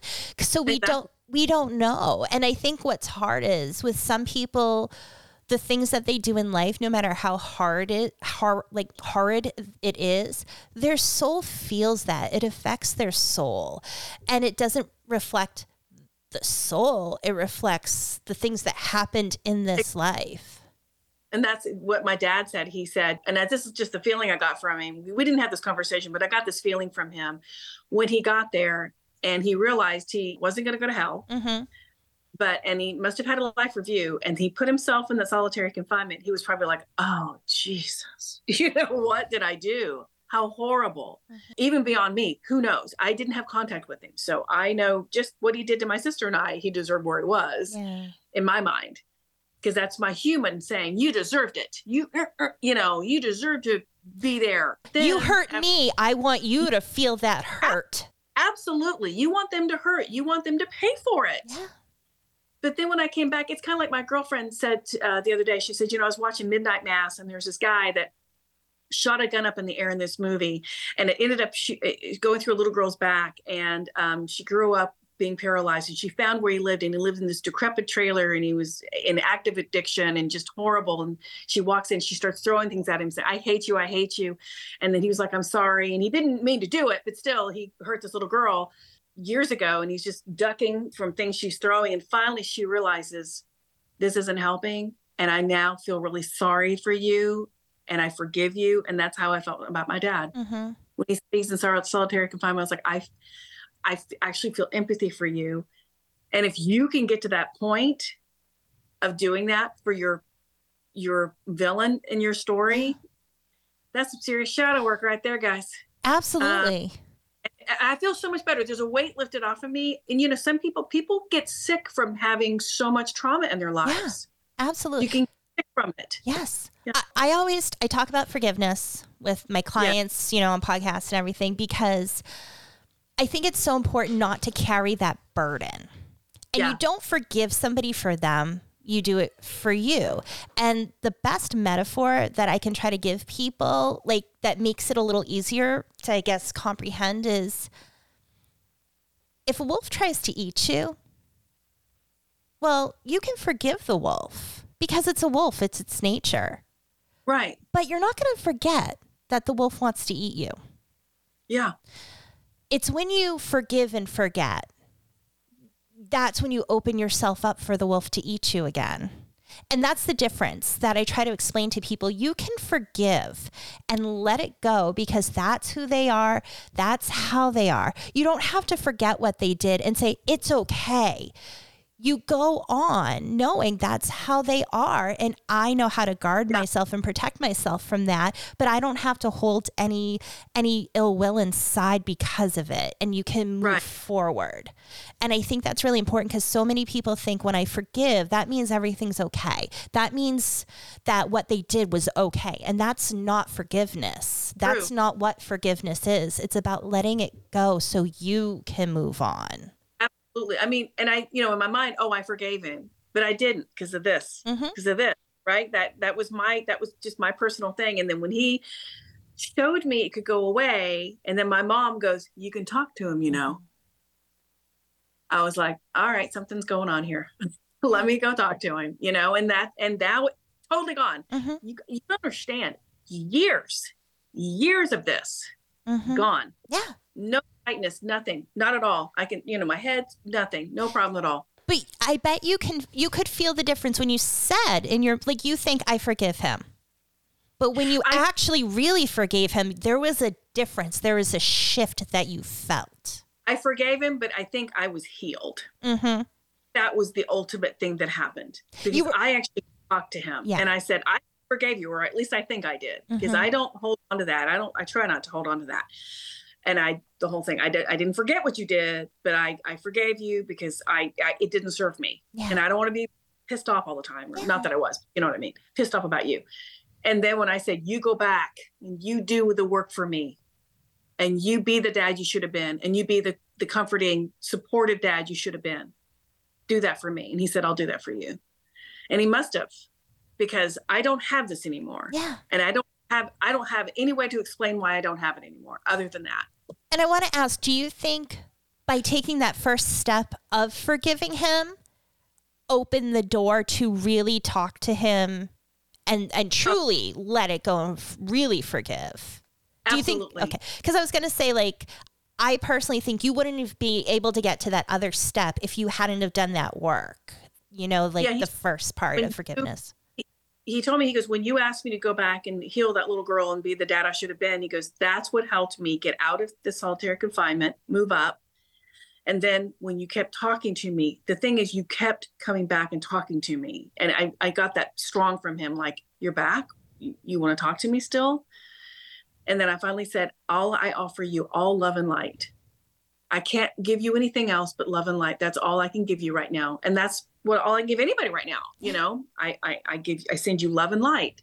And he says, when you said that, uh, all of a sudden, literally like two weeks later, I asked him where he was, and he goes, I've absorbed back into the light. And I'm like, I don't even know what that means. And I said, Can you still do things? Yes, I, I can still do things, but I'm really just here for my ultimate healing. I can still watch over you. I can still talk to you, but I don't like, he doesn't like do what my mom does and go sailing with my stepdad up there. You know, he's literally just getting a reset. He wants a reboot. He wants a healing reset. I know that's what he's doing. I think it's so nice to hear that and know that that is an option when we pass Absolutely. from here. Yeah. And it's really just all solitary confinement was his construct. It was his thing he did for himself. Like Hitler could have said, I'm just, I actually am going to burn in hell.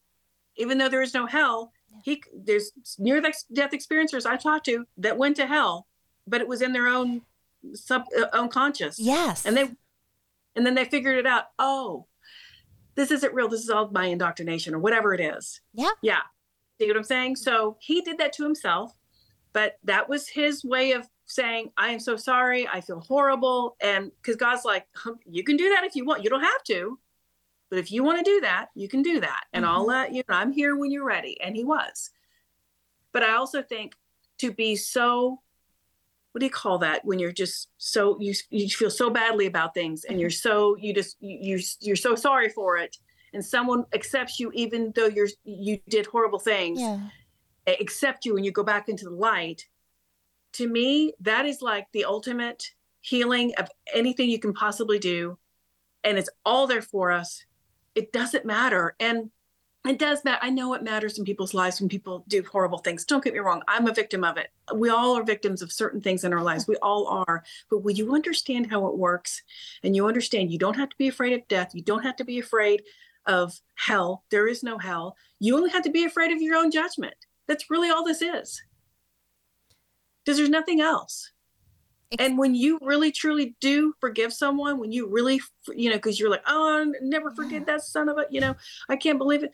Well, what are you doing? Are you helping yourself staying really upset with the tightness in your, in your, are you really doing good for yourself? Is that helping you? No, it's not helping me. Is it helping them? No, it's not helping them.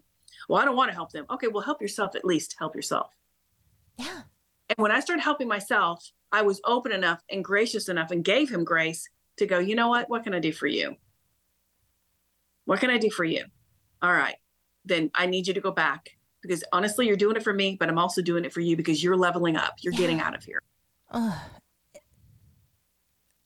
Wow. Yeah, I, I'm just like my mind is going in so many thoughts, and my heart is going in so many directions, and it, it's just like all I'm thinking of is it's so beautiful that this healing is happening for you and your family, and that I hope people hear this and they know that there's more life to live and there's more healing to always do and that you can do it and it is possible because people are doing it and I, Absolutely.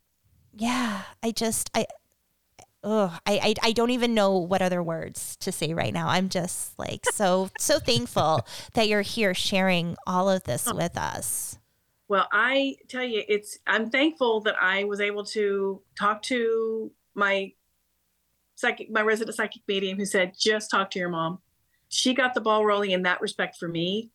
And then when I realized I could actually do it, because everybody can do this, you can do this. All you have to do is practice. And it took me months. Just do what I did. Just say what they would say back to you. That's a good start. Like if you you're missing your sister, your or your dad or whoever it is in your life that you're missing. And you know you can talk to them don't do it right after they die. Give it a little time because they need to i think they have a transition period. I really think a good month or so that they just just let them be. There's no time over there but there's time here. Just let them be. But when you're ready even if you don't like them even if you're mad you know just see if you can communicate with them just try because you're going to heal yourself. You will heal yourself. And just put in your head what would they say to me oh well they would say hi sweetheart like my mom well if you're there what do you do all day just ask them that and if something comes out of your head that you would never have thought of that's them it's really that easy And I want to put in there the transition because um, when my great aunt Lorraine passed, you know, I talked to her, but it's very quick. It's like almost Yes. little bursts. I, I guess Yes. is the best way I can put it. And then it was probably within two months after her passing, I was talking to Karen and we were doing this thing. And I said, Oh, can you get in touch with my, you know, my Aunt Lorraine? And mm-hmm. she was able to, but she was having a really hard time. And so we we were talking about it and we were saying, I think it's because it was so still fresh. And I the feeling I got was it's it's hard because I get a lot of feelings, but it's almost like being in between a doorway yes. and you're halfway in here and you're trying to come out and, and reach, but you're trying to like, you know, you've already like you're going through the door. So it's hard to kind of get back out and get in there. So it's just like little bits. And I, I think again, confirmation, the feelings, the stuff that we get, and then having Yeah. other people talk about that and confirm it. So it's like if somebody did just pass and you're having a hard time communicating, for me, it was like these little bursts of just feeling them or hearing them. But it, it does grow more as more time goes because sometimes, you know, they have, they're kind of everywhere at once, but they need that healing. So, anyone listening, I, I, I don't, please don't get discouraged. Like, if you just lost somebody and you want to communicate with them, but you're having a hard time, and yeah also focus on the feeling. Like, did you get more feeling at first than like auditory hearing them?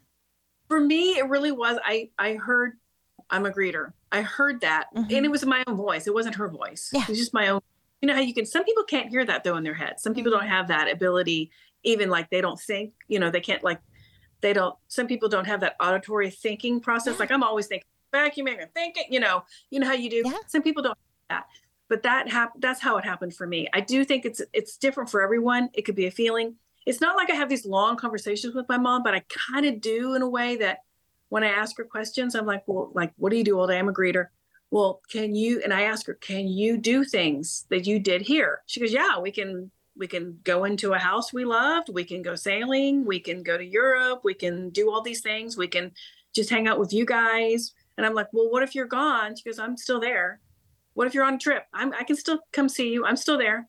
Because it's it's almost like how we how we imagine god does it. They can do that too. They're all the same spirit as god. God's god's just everybody. You know what i mean? We're all part of him. So Yeah. he's just so massive. He she it whatever is so massive. I don't think there's a there's no genders over there either. But that's, it's like, it's energy, you know? ab- absolutely energy. Yeah yeah. And and she goes and i asked her i said what's it like? Like how does it feel? And she goes i can't explain it. There's no language to explain this. Language is so not gonna do that. She said it's absolutely how does she say it? She goes it's it's beyond any kind of best day of your life best situ- it's beyond that. 10 million times and she goes and that's why nobody wants to come back and when they have depression when they do come back a lot of them go through a serious depression when they come Mm. back and a lot of them try to go back uh, on their own and Yeah. that's bad too because you can't do that either so it's one of those things where you just have to because when you apparently when you go there like when you have a near death experience you know everything immediately like you understand how it works you understand it all you know how like in our dreams everything makes sense Yeah. Yeah. You know what i mean everything makes sense then you wake up and you're like what the heck was that You can't You explain know? it to anyone because if you try to explain it, it makes absolutely no sense. But in our mind, as it's happening, how you got from here to there makes sense. it totally makes sense. Well, that's how it is there. And how I know all this is real too is I remember every single thing my mom says and how she says it. You know how, like in a dream, you just forget it pretty fast. It's gone so fast. Mhm. but I can remember every single conversation I've had with her, and I can remember every single conversation I've had with my dad. And I know I wasn't dreaming, and I know I wasn't making it up because I could. T- I know every little thing about it. That's what also makes it real because I have to have some kind of validity, some kind of proof to know they're talking to me. Yeah. Because how insane does that sound? It's it's just insane. But it's See, to me, I'm right like, it's wonderful, not insane. But like anybody you pa- that have passed for you, they're right there. For Alex, they're right there, watching us right now. My mom's right here. My dad's probably right here. You know, I mean, he's absorbed in in the light, but he can still watch me. Yes. You know, and when he decides he come and and be Gene again or whatever, he can. You know, mm-hmm. he can go back to his higher self. But right now, that that fragment of him is with higher is with the source, which I think is amazing. It is. And I want to ask because I want to know. See what I did there? Do you think this is going to open a door to mediumship for you? Or is that something you want or you're interested in? You are so funny to say that. So many people are like, you know, you can do this. And I'm like, listen, I, I don't, I don't think I want to do this as a living. I mean, I know I can do it with my mom. I don't know how it, I can do a little bit of it with my friend Christina Curran. She teaches it. So she was kind of saying, okay, I'm going to give you this and I want you to tell me what this is. And I, I would be right on the nose. And I was like, what? But, and it was something for her. And I was like, I don't know where red feather's coming from. She goes, oh my, come on, where would I have gotten red feather? And she goes, oh my God. And she was like, whatever that was. I can't remember what it was now. And I was like, what? And she goes, I to- it totally makes sense. So I, but I, I like the podcast too much. I like doing that. I like spreading Yeah. awareness more, you know, but that I can do this for myself is more rewarding for me because everybody can do this. Everybody can do this. Don't just think it's us. We have the, we're not gatekeeping anything. I promise you. All you have to do is set your intentions to say, mom, dad, sister, dog, whatever it is, because people are like, oh, I'm a pet psychic. If you could talk to souls, you can talk to souls. Mm-hmm. I don't think, I don't care if it's a pet. I don't care if it's a, a person. I don't see what I'm saying. I think some people specialize and can understand animals more because of how they present themselves. But to say, I can only communicate with animals. No, you can. If you can communicate with souls, you can communicate with souls. Exactly. And, and again, I think because we're all connected, we can. Yeah. We can communicate with each other. I also, I've talked about it before on the show. I really think that we are all telepathic. We just don't know how to use it properly. So a lot of times, you ever get the, I was just thinking about you when you called me. It was the telepathy, but it comes in as our own voice. And you don't, it, it's about starting to learn what is your thought and what is somebody else's thought coming into yours. Yeah. And that's the hard part because Alex and I, we literally are thinking the same thing. It's like we have these conversations and we bring it up and it's like, okay, so did you think of that first? Did I, or did it come from somebody else who brought it to us? I don't know. But I think it's about unlocking these gifts. And I know some people don't like to call it gifts because they're like, everyone has it. But I think they are gifts that we all have. And I think that everyone is different in what they're stronger. Like what works strongest with them. So some people are better at mediumship. Some people are better at seeing things happen in the future. Some people are Yeah. better at you know feeling what's going on right now and and you know or talking to souls or talking to animals. It's just whatever they decide to focus that strength on. But Yeah. I think that we we all have it and it's just about unlocking it and not being afraid. And I want to ask, were you afraid at all? Like when did you have nervousness, apprehension talking like, when you first went to go talk to your mom? No, I've never been afraid of any of this. I've never been afraid of it. In fact, when I was writing my, my Graveyard Watchman series, I wrote my first book on Wattpad. It's an app that readers and writers can go on and just write their books. Mm. And I was just trying to keep practice up and write and keep my skill up. And I ended up writing an entire book and it got like a million views. And I was like, okay. So, and they featured it and everything. And it's done really well. But when I started writing that book, I was, I swear to God, I was channeling part of it because in my book, they go to the council and there's a council up there. And I didn't know that. Yeah. But there's an actual council that the council's where you go to go for your life review. Yeah. And the council's right there and they go, What did you learn? How are you going to do it differently? Do you want to go back? You don't have to go back. Do you want to go back? You want to heal? Okay, you can heal. Whatever. It's all it's all free will. So and I was like, that's what I was writing in this book because it's about angels and demons and the angels something happened with them and some of the angels died and this angel felt really bad. It's kind of like how my dad felt really bad, right? So he's putting himself in this prayer thing and fasting and all this and the woman he was in love with said, "Are they going to punish you?" And he goes, "Oh no, they don't punish you. They don't they don't punish you. That's not how it works here." She goes, Well, why are you here? And he goes, I'm doing this because my men deserved me to be there or whatever. And he was being all chival- chivalrous, but he was doing it to himself so that he could represent them and, and respect them the way he wanted to do that. Mm-hmm. Was that something that was required? No. It's like my dad. It wasn't required that he went to solitary confinement. God was like, if that's what you need to do to make yourself feel better, that's fine. Yeah. You don't have to do that because we're not judging. Yeah. We're not judging. Yeah. And, and again, you had that information and you unlocked it without even realizing it. That's so I know that, and I didn't know that until somebody said, you know, th- there's a council, and I was like, what? Wait a minute. I was looking through my book, I was like, really? Do they do this and this? Because yeah, that's exactly how it works. And I'm like, oh my gosh. So yeah, I wasn't afraid of any of this. I mean, my I have uh, my husband's sister, and I'm just going to say it about when I okay. I started writing books, then she decided she wanted to write books, and I don't know, she's competing. I don't even know what happened, but she didn't love the fact that she wasn't as successful. That's okay, whatever. You I don't even know what happened there. I don't we don't talk to them hardly at all. We never saw them. Well then, but she's very religious, very Baptist, and she said she wrote she wrote me a typed letter and sent it to me. This is about 3 years ago and said, "I'm so glad your books are doing so well, but and I meant to tell you this, but this is all of the devil."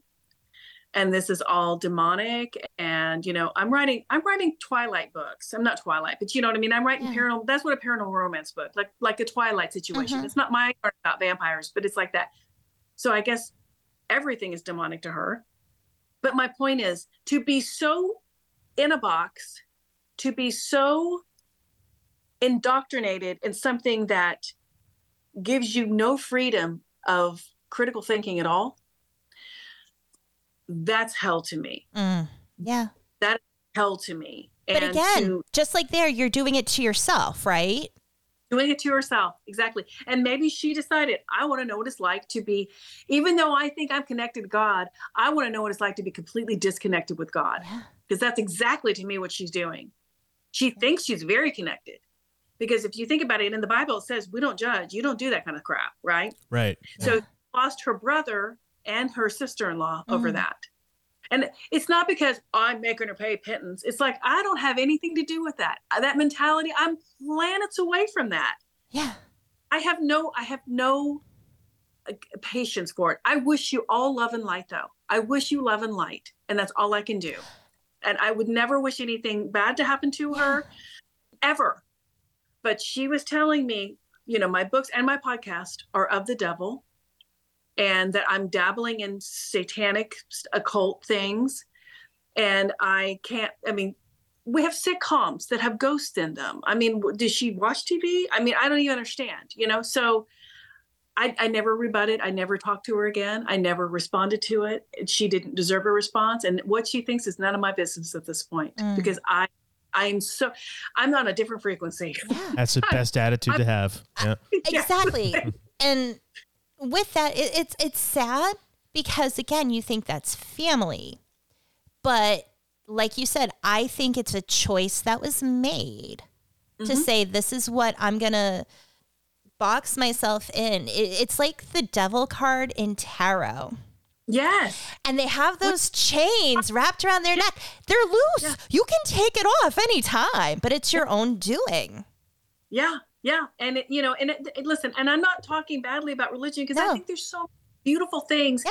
morally about so many. I think so many different religions are all kind of right in their own little space here and there. Mhm. Do I go to church? I don't go to church. Um, I talk to God directly, and I talk to my mom, Yeah. who helps me a lot, and I talk to Jesus all the time. I think Jesus was amazing, Mm-hmm. and I'm all about God and Jesus.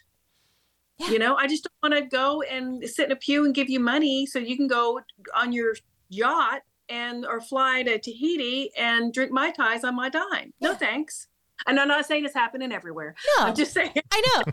Well, and, and I, I want to bring up something else that you had said before on uh, the Curious Cat podcast with Jen.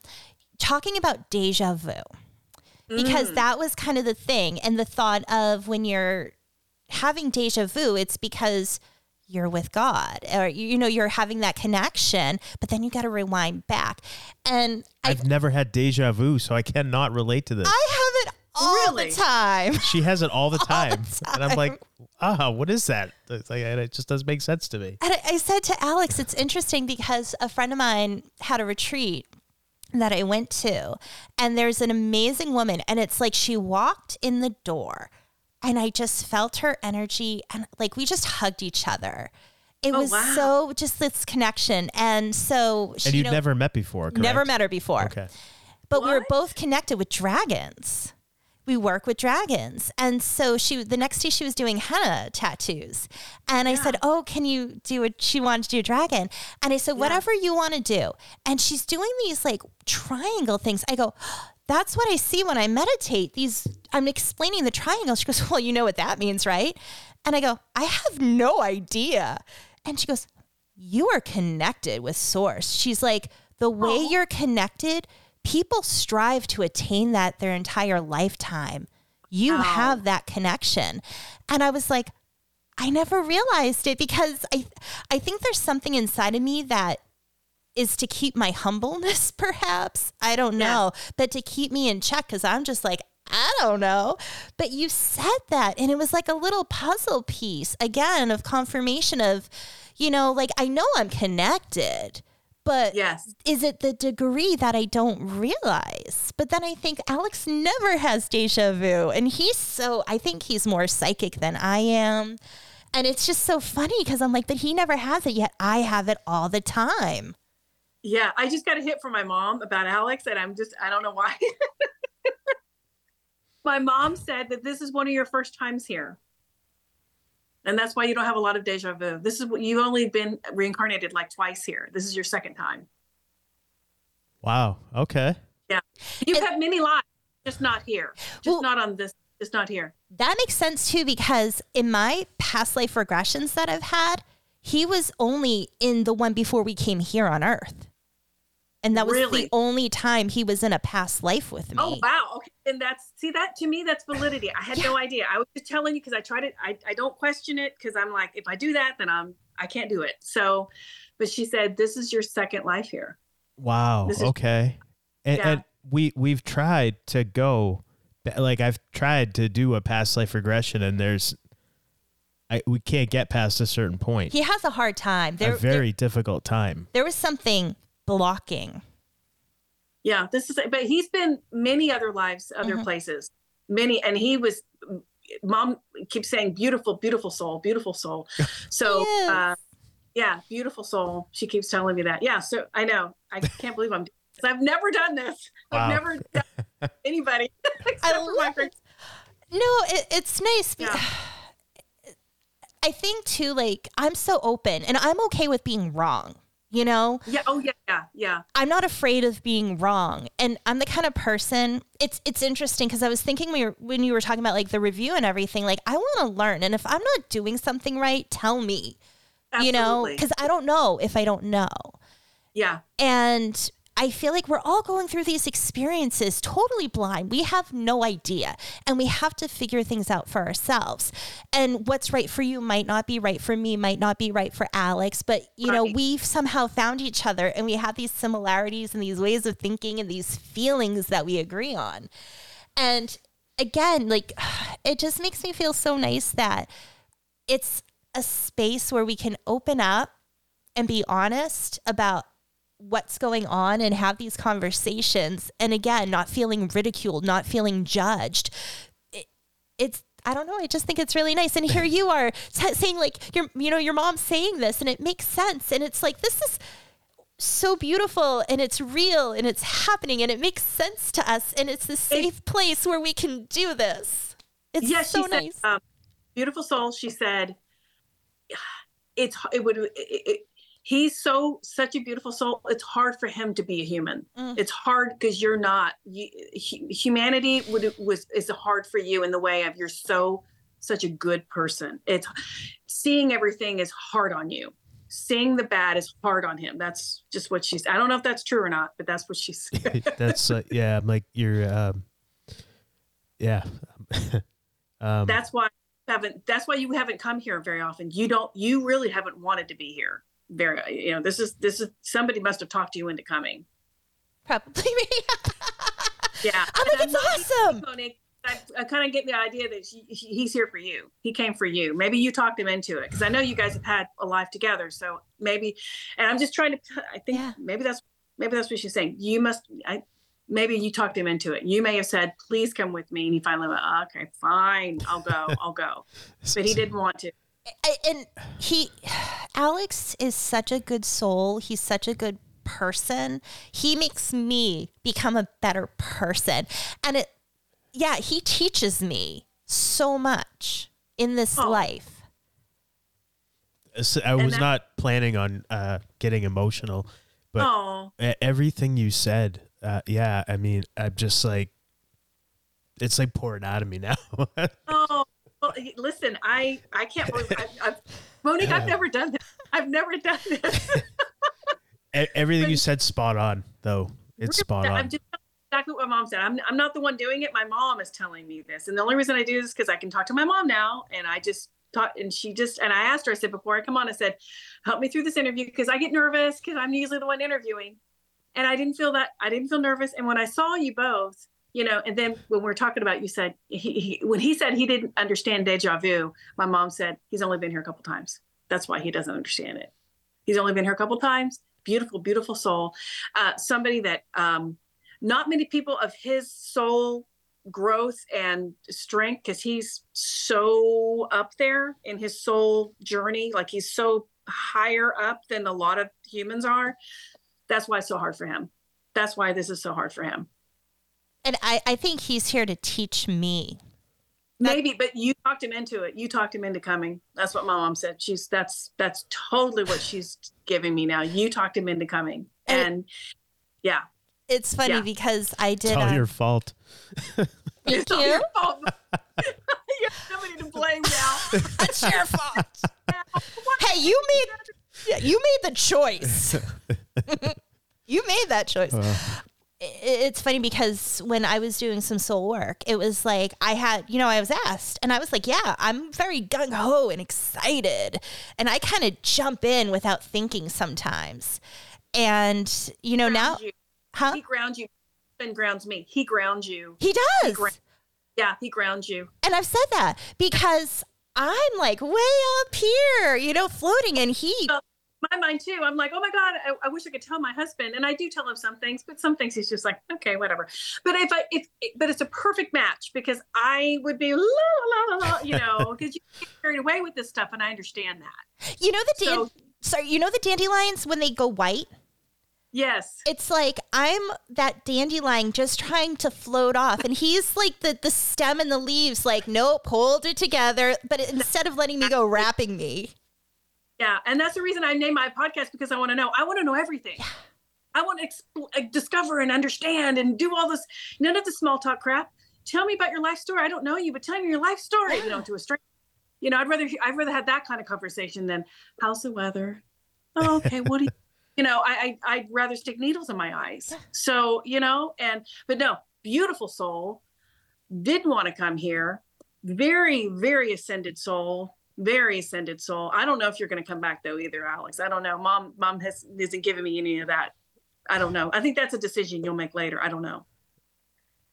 But yeah i don't know. Wow. you you are very special. You are very special. He is, he is, and uh, I I get I I'm happy because I'm like, yeah, somebody else is recognizing that because he's so i modest. don't know alex. I know. i don't know I know. You guys have never met or talked. Only you and I have talked before. But Alex is so um he likes his anonymity. He's very like does it like if he does something, he doesn't go tell people he did it. It's not Yes, very humble. Yes. That's how and that's my too. my husband you know he doesn't believe in any of this really but when he retired he works with the autistic kids at school he drives for meals on wheels so he does all the stuff that would be a very religious-y kind of thing to do but we're not that so to me that gives validity of oh my gosh what a teacher you are, what a lovely soul you are. And I couldn't do it without him. You couldn't do this life without Alex. You Oh. can't do it without he he's saved me in so many ways. He's taught me so much. It's like he has huh? you were taught him a lot too. You were so good for him. You feed him. You Mm. feed him with your with your goodness too though. You feed him. Yeah. It's a very Yeah, symbiotic It relationship. is. Yeah, it is. It's yeah. And I find it so awesomely wonderful. We're having this conversation and how like we have like we're the way we are and Jen too. And we have our spouses and they keep us grounded and they help us and we help each other.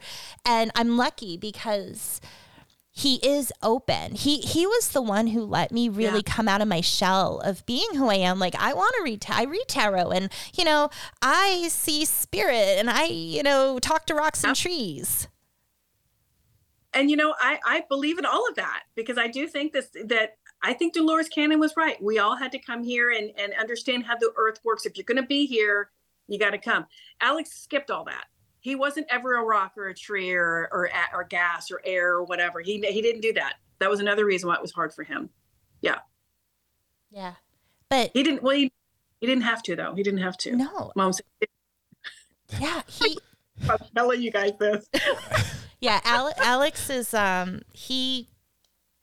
Yeah, I, I feel like I can't put him over enough. I can't say enough good things about him.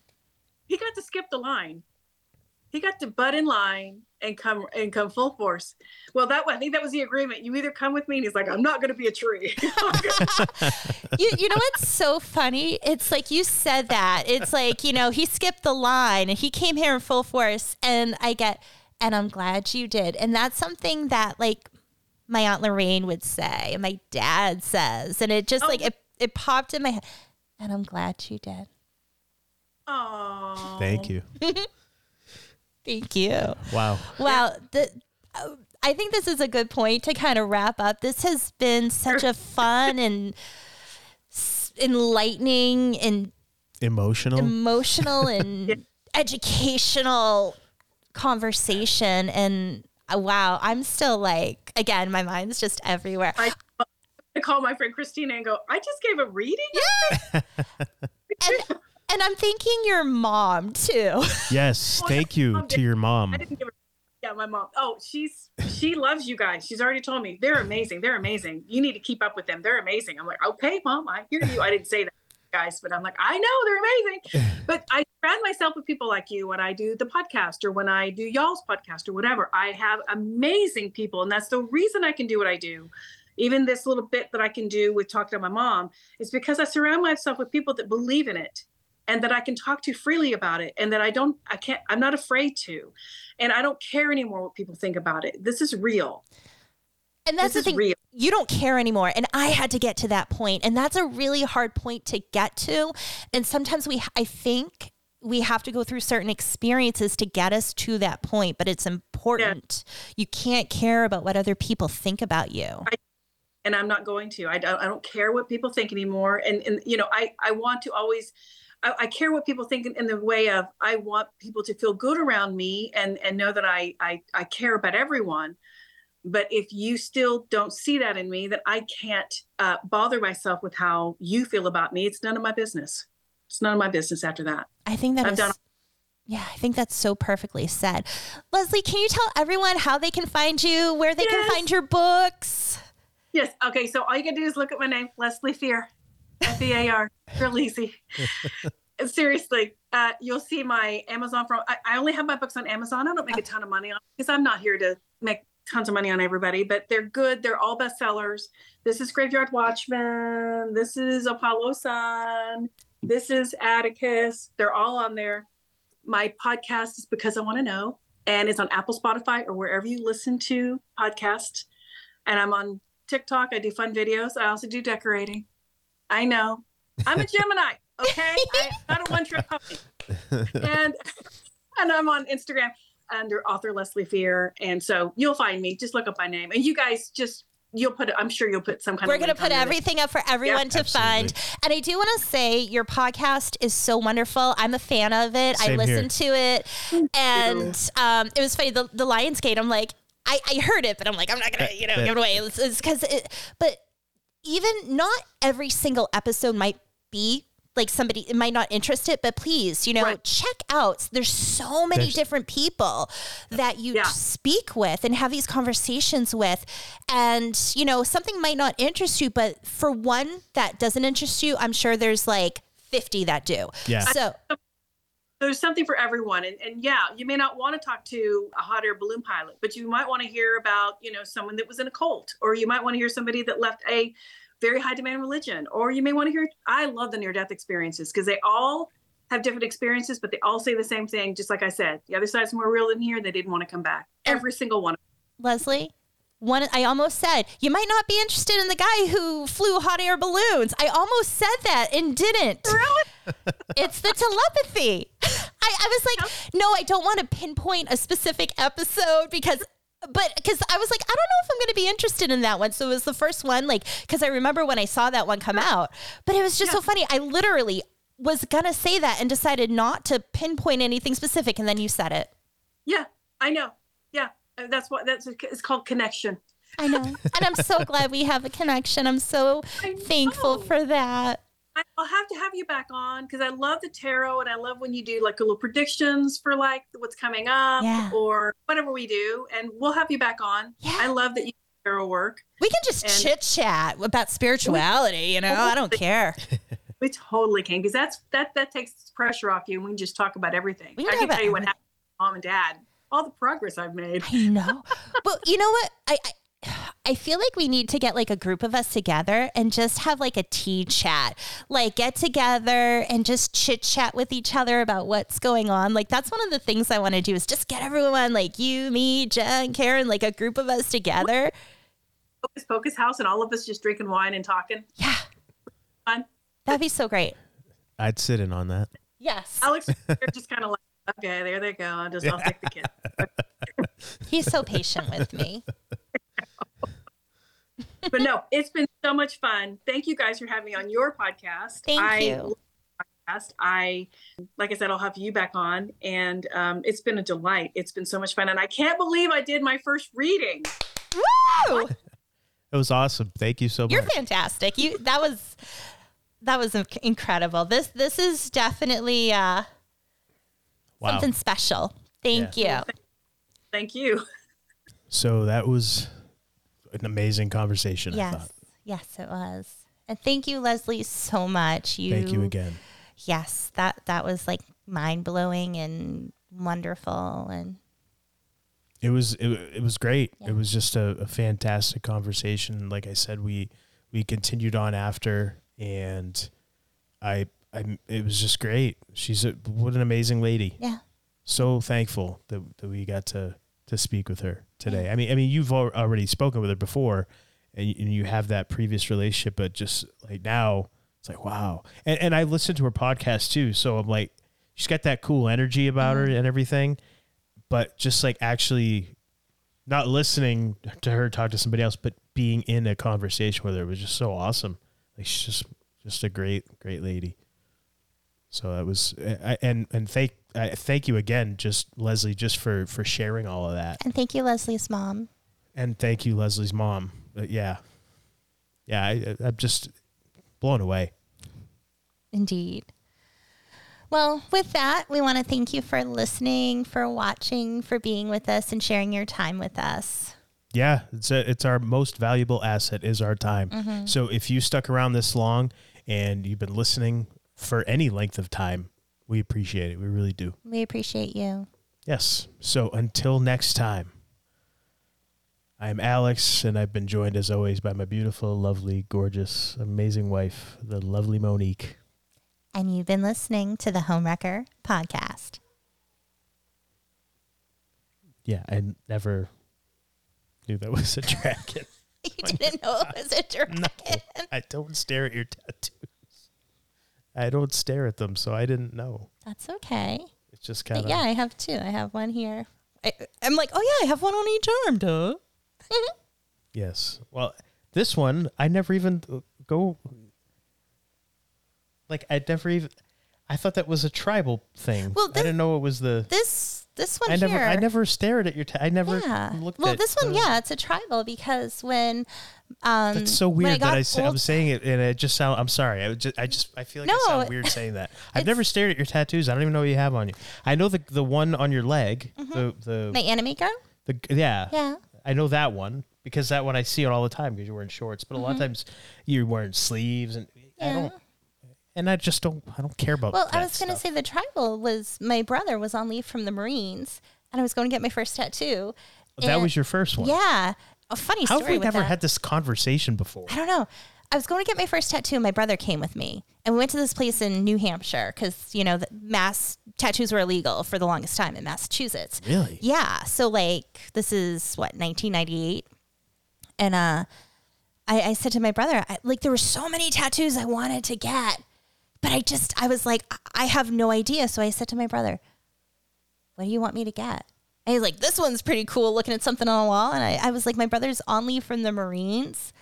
And I was like, he likes it. I'm going to get it. It wasn't my style, but to me, and, and again, that's the thing with my tattoos, they're memories of certain points in my life and where I was. So somebody might look at my, I've had people say, oh, your tattoos are so random, but I don't care because everything was about a point in my life. And it, I remember the good times and the bad times. And yeah, so like that, people, I don't care. People be like, oh, she has a tribal tattoo. Like for the longest time, people were like knocking on tribal tattoos, but it's like, you know what? I don't care. My brother liked it. I was getting my tattoo. That's what he liked. So I got it. And the guy, it was such a bad job. No, I'm sorry. Was it that one? It wasn't, we found it in New Hampshire and I ended up getting it done by somebody in their apartment. And it was such a bad job that I had to go somewhere else and get it touched up because it was not done well. But that was what he had wanted. So, and then afterwards, I got my dragon put in. Oh, interesting. Yeah. Okay. Yeah. How have we never had this conversation? I don't know. Well, I just I never I never I never I don't have any tattoos. I never like whatever. I, I went with I remember going with a couple of friends when they got their tattoos done, and because everybody's like, oh, well, we'll we'll all get one.